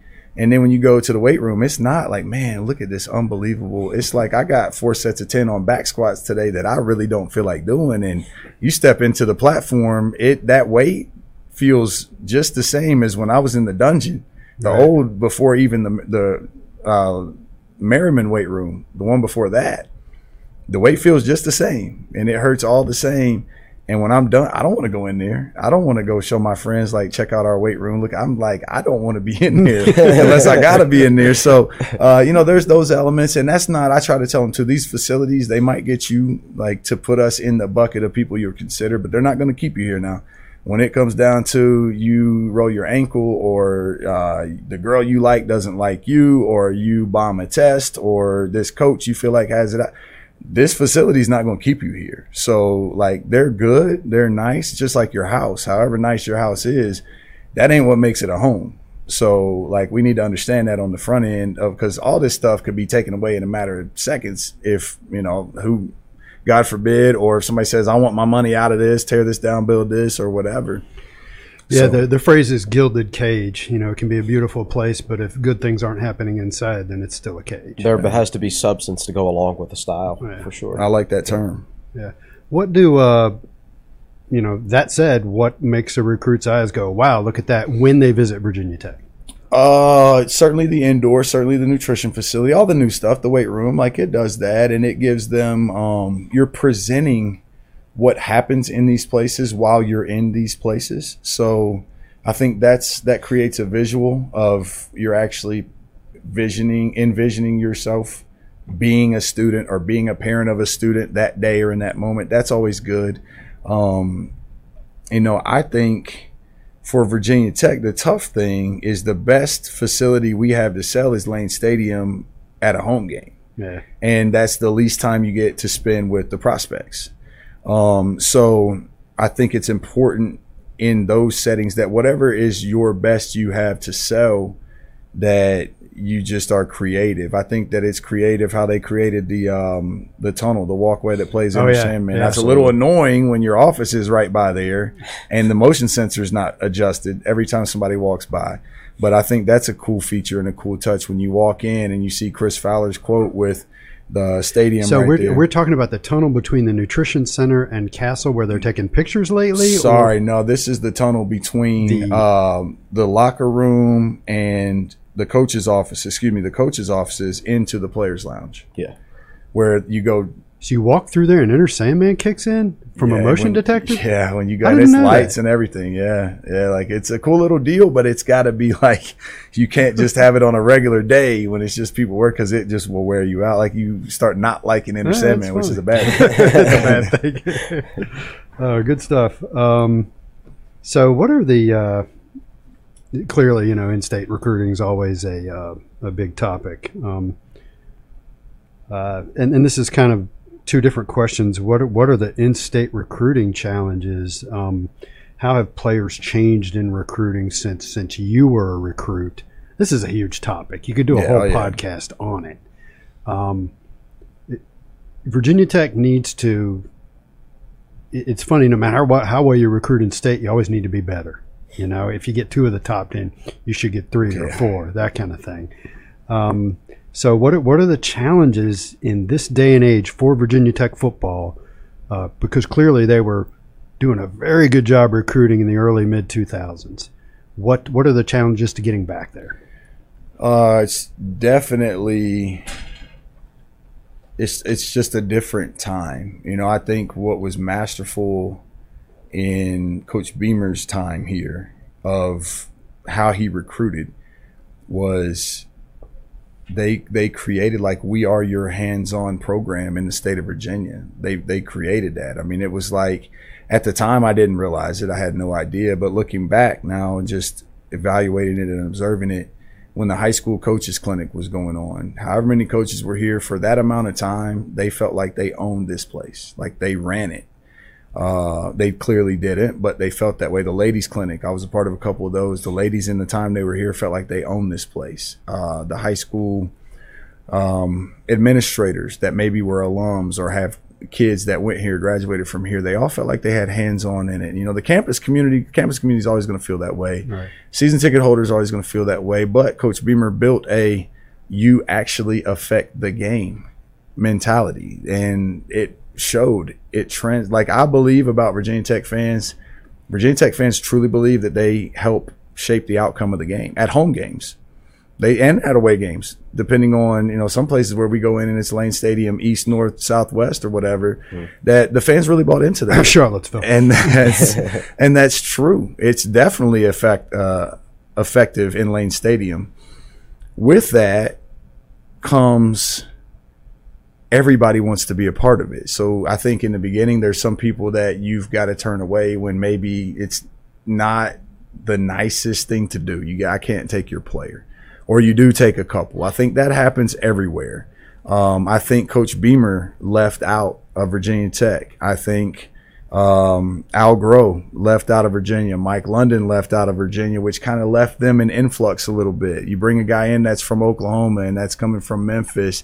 That doesn't quite un- he understands it clearly. He knows the landscape, but he doesn't. He hasn't been in the chair doing it, um, and it's difficult. Then it be as that's happening, more people are coming into the state to recruit because not only is the state uh, getting more cred, but it's also it's not like a It's far easier. trip. Yeah, you have access. So I think it was a perfect storm in that regard.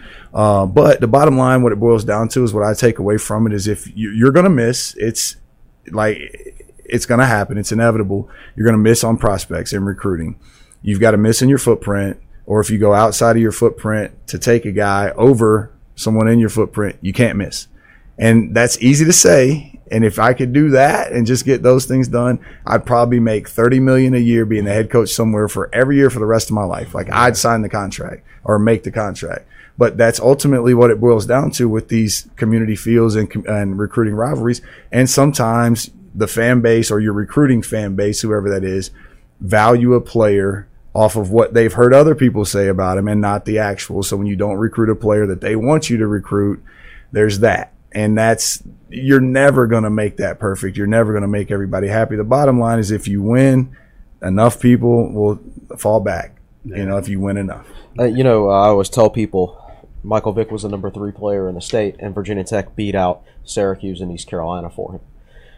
The Michael Vick of 2022, if such a guy existed, Virginia Tech would have to beat out Penn State and Florida and Alabama and Ohio State and everybody. It's just it's changed so much. Oh, even for you, Justin, you were a top five player, and Virginia Tech had to beat out Tennessee.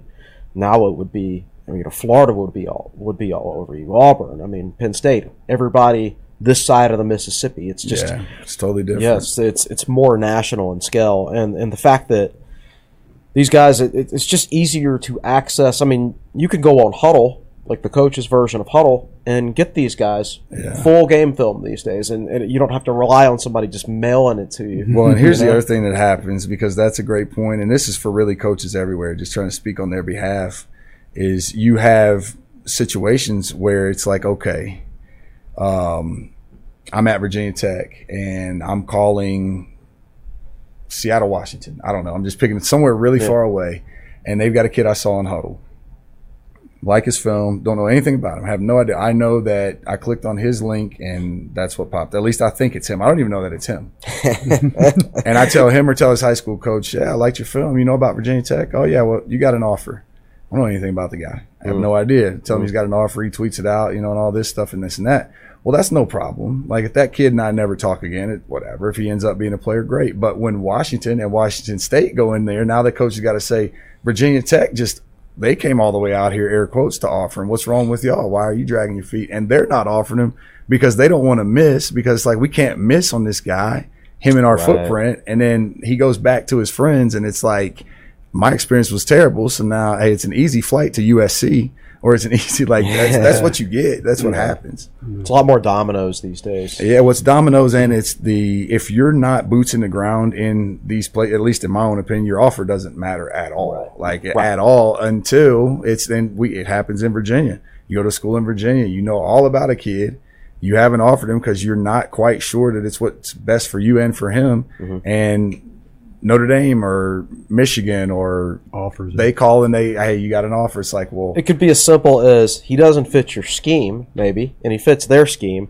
But then if you don't take him, you get criticized. Or it heavily. could be as simple as they're just saying, "Hey, you got an offer." And by the way, when we say offer, we're not talking about like this kid has his senior video for all of us Right. to it. We're talking about a kid that's a sophomore, right, Like right. that's you know the the like, yeah. two thousand miles away. If it works out, we look like geniuses. Great. If it doesn't work out, somebody else's problem. right. Now, the people that are 20 miles away, if it doesn't work out for you when you don't offer him, this team did, it works for him. Now you missed out on this blue chip kid you could have got when he was a mm-hmm. sophomore, but you offer him. And that team goes away because he's not good enough. And there he is. And you sign him. So now you sign one that you know, and at least your evaluations tell you he's not good enough for us to win. So now you got to over recruit him or out recruit him. And you just came with a disgruntled player in your locker room and whoever else he, and that's just so you got to be super careful but every step that you take pretty much somebody has access to it to where they can talk about what you did in your day in recruiting you can tweet where you've been now so it's like That's very different. you're getting evaluated all the time So let's uh, let's dish on uh, teams around the ACC, and this is a slew of questions. What offenses you faced in the conference were the toughest? Who are the best pure football coaching staffs in the ACC? Who'd you like beating the most? And uh, who has the best visitor facilities? Oh, in terms of when you guys travel somewhere and you got your locker room that you go into. Yeah. You know, so And who has the worst? I, I remember, I guess, back when you were a player, the visitors' locker room at Duke was way off it in a still different is field. It, it still, is. still a Uh, long walk yeah and it's uh but let, us start with the first one. Which which offensive coaching staff? It, clearly, it's it, the Jimmies and the Joes are hugely important. But which offensive coaching staff presented the biggest challenge for you in your couple of years as defensive coordinator? man Or is it hard to separate that out from the, the talent? well I, you know, to separate it out would just be to look schematically at what was really difficult. And I know I'm going to leave some people out, um, but the ones that come to mind, it's always the ones with really good players. Like that Yeah. certainly helps. But Liberty was Liberty was a pain. It was you know they were the offense. Obviously they've got a high caliber quarterback that I knew going into that game. I'm like this guy's going to be the best player on the field. Who's committed to Virginia Tech? He, uh. I did not know that until like leading into Really? that game. Yeah, And bro, what, during the Arkansas comeback uh, at the Belk Bowl, he decommitted. At That's right. It was in the middle of the game. I didn't know Yeah. that at all. Yeah, What is like, wrong with I you, know, man? I. Everything was going wrong for Virginia Tech at that Oh point. man, that was like wow. Had no idea. But anyways, it- they people spread you out. They we know that. We've heard the term spread offense. Bottom line, what it amounts to is they align wider than they used to to make you define how you're going to defend those places or the in between. That's what it all boils down to. And a lot of times defensively, you know, there's the stress factor of like you can't just leave a guy uncovered. Our 11 are going to play against these 10 and not him. But it, there's also a lot of times the quarterback just is not going to get the ball out to these splits. They're not going to believe in him, and he could.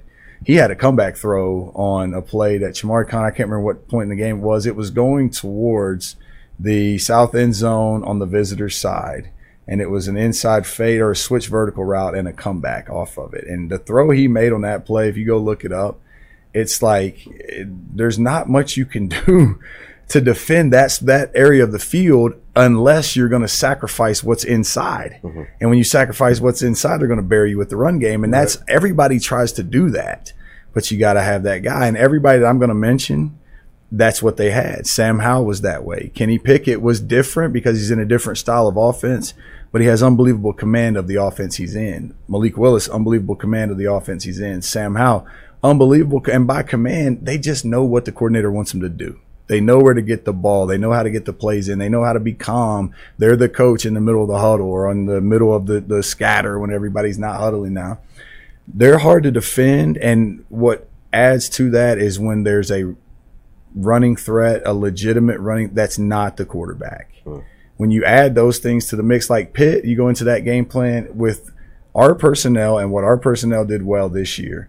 You're going to have to give up 200 yards rushing to give yourself a chance to win that game. You're going to have to. That's it's not if they want to run it that much. If as long as they're committed, Boston College in 2020, if they had stayed committed to the run game, it probably would have been a very similar outcome to this past year. They just didn't commit to the run game. I don't know why they moved the ball on us early. They fumbled. I think Our it turned offense it did a over a great job. I what they remember did- that. They were very pass happy. but they were it was throwing the ball. It was they threw two or three picks and it was, you know, two fumbles, two fumbles for sure. But it was like they just I mean, I'm at in the first half talking to the guys on the headset like are they n- just not going to run the ball again? Like are they done running the ball? And when that happens, when a team's one dimensional, great. But I learned that term against ODU in 2018 because that team was very one dimensional, and that one dimension was better than our one dimension They're very good that day. and for that day for that day they were. But it's like uh just going through the roster of guys that we try to defend it's it's been i mean trevor lawrence i ironically felt like was not that difficult to scheme against. You just knew that he's really good travis execute. etienne's really good like they're gonna execute and they're really good but it schematically wasn't crazy but to me probably the best if i had to say one that was the very best man, I would probably this is gonna I don't know how this is gonna be received, but the very best, just pure coaching staff that gave me the most headaches was Virginia. Yeah. That was they did an unbelievable job with the kids that they had, getting them in position, teaching them the multiplicity within the offense, and creating roles for them. Like it was, I thought they did an unbelievable job, uh, and it's mind boggling to me that of my four years here, the one time they beat us is our 2019 team. of all the teams in my four years, that's Right. the one. Time. Bryce Perkins, obviously, but but they were difficult. that, that's interesting because They were. Vir- I thought they did an awesome job. it's interesting because Virginia fans, generally speaking, hated their offensive coordinator. Of course, everybody hates. Well, everybody hates the offensive coordinator. Absolutely, So, um, absolutely. Even Georgia. even Georgia. So who who who had the best visitors locker room and who had the worst? Best visitors locker room. It's hard because Yankee Stadium's fresh in my brain. Yankee Stadium's immaculate in every way. We're in the home locker room though. Right. Uh, best visitor locker room. It was probably like your Miami, your pro stadium, uh, the Dolphins. That was go or uh, that stadium. Um, I don't know. Virginia's is not bad. I keep showing Virginia love. They're not bad. uh, North Carolina, 2018. It was a miracle that happened. 2020, I wanted to forget, so I don't even remember that You place. blotted that out. Huh? Don't even remember it. Um, I don't know. That's a good question. I, I don't really know. They all seem kind of the same to me. Is is it UNC that you like to beat in the most, or or- Absolutely. yeah. Absolutely. Ryan Smith and I, we talked about it before he left to go to Northwestern. And it was like, and we did a true, like, not just emotion, like the action, but the one that's a low key big win that he and I talked about was Louisville 2020. That was like, that was a talented team. They were a big play team. Against. Yeah. Yeah, and it were. was like, if we had had to play for another two or three minutes, and I don't think we could have recovered like six more on You could never have them down by no enough points. No. Yeah. and at the end of the first half, that's like a that's a whole other podcast. Oh yeah. Yeah. Yep. Here's another one that could be a whole other podcast. Why do modern players struggle so much with tackling? How has targeting changed the game? When do they get to practice it?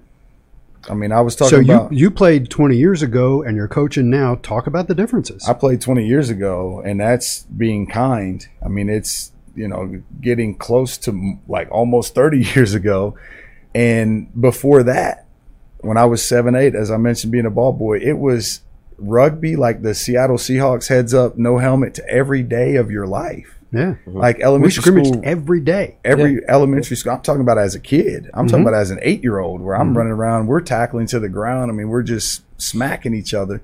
And then, you know, in high school, it was like practice was. I remember having a collision with one of our linebackers, big guy that was a heavy, like just a heavy shouldered, just dense guy.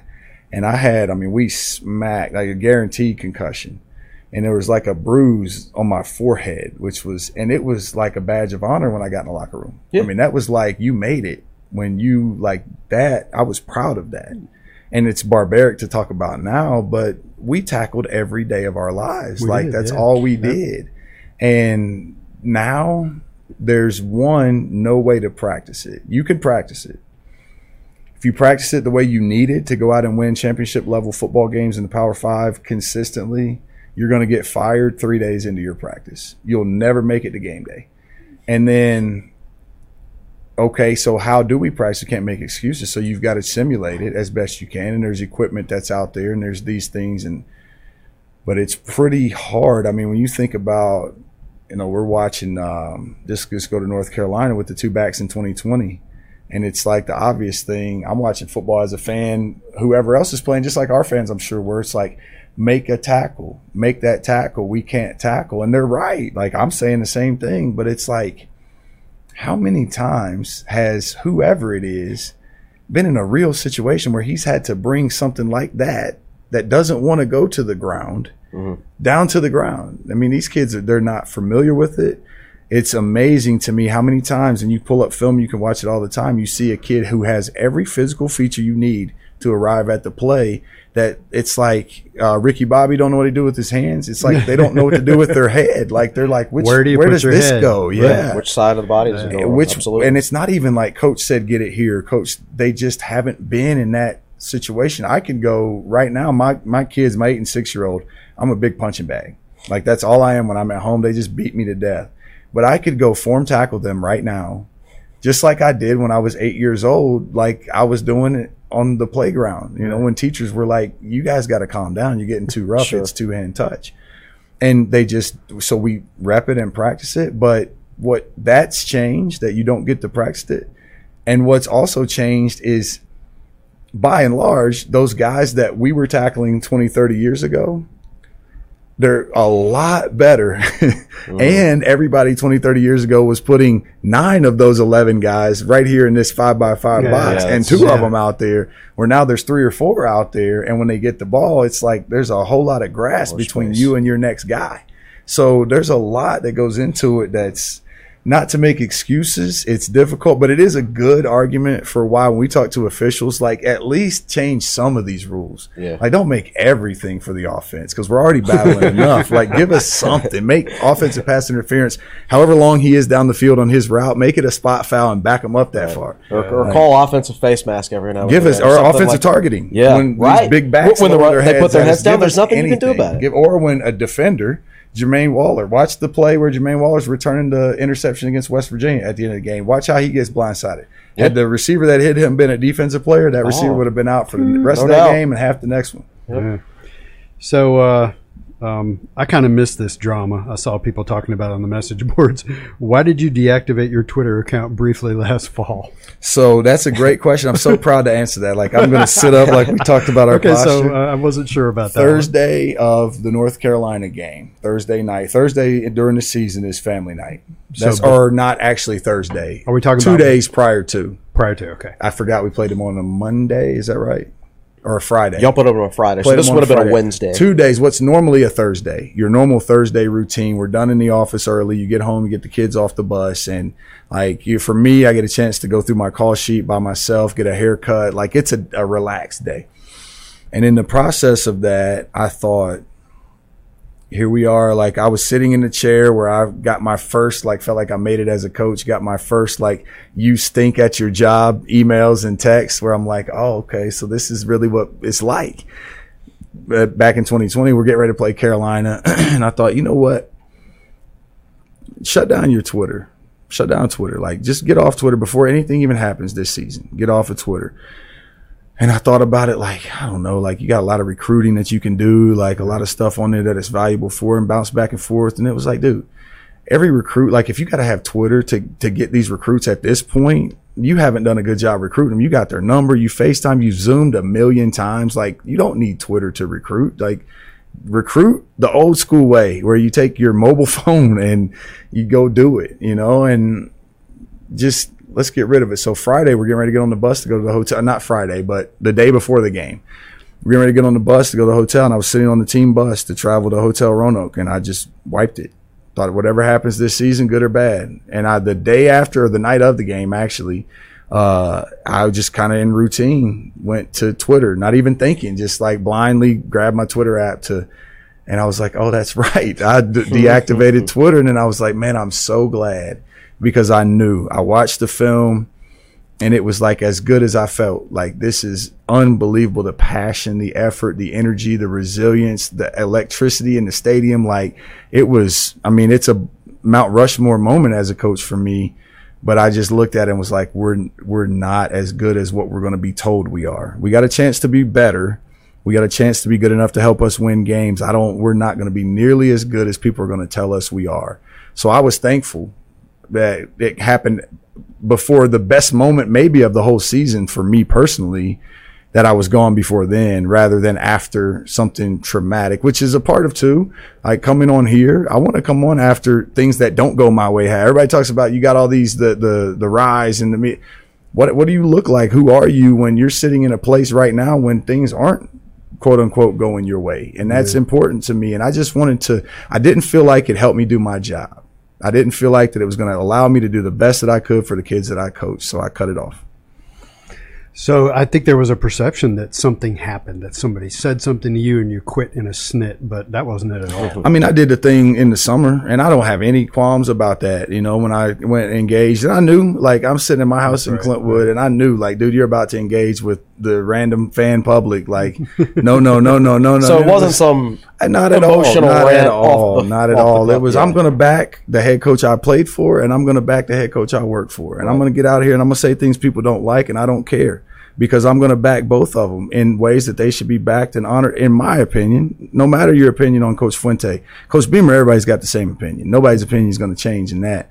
And I didn't want anybody's opinion to, to change, but I will say that Coach Beamer persevered through some up and down times yeah. to be who he is. You don't get a statue unless you make it through hard times. And we got to acknowledge that because I believed in the guy that hired me to do the job I was doing. And I wanted to support him and I wanted the world to know I supported him.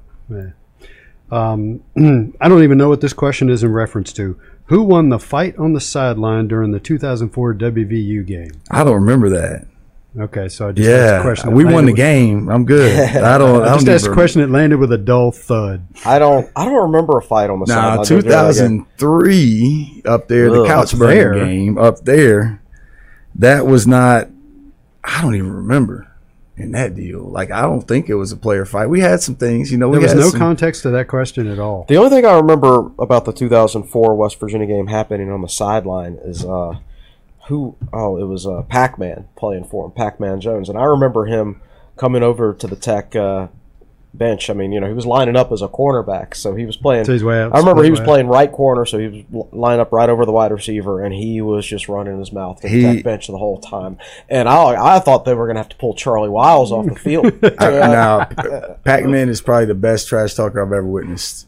In, in he was believe it. a savage animal out that could play. Now, when I first Yep. saw him, I'm like, this dude just yaps. So I'm like, no, he can actually play. Mm-hmm. And he was, he never stopped talking. He uh, got into professional wrestling for a while. That was probably Yeah. a good good Did job really? for someone with his Wow. mouth. Yeah.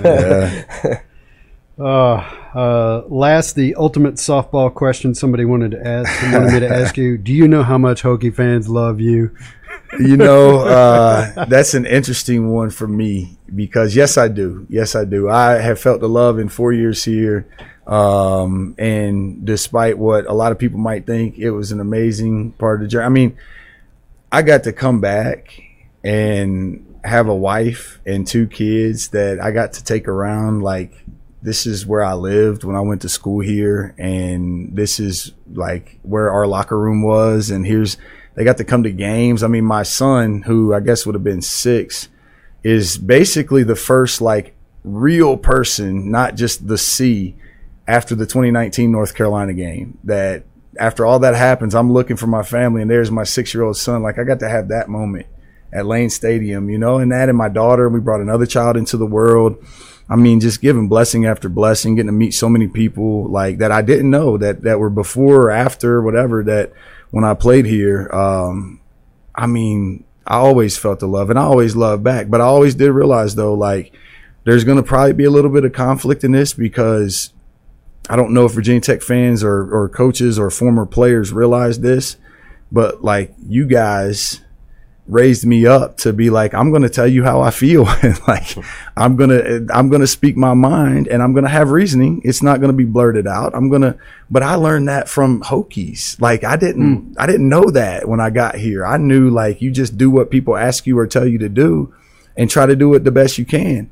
I didn't realize like no, like we don't make apologies that we don't have these facilities and we're crashing the BCS national championship. Like we're not going to apologize to you that we come into the league that you didn't want to let us in. We win it and then we own it. Like we're just and we're doing it our way.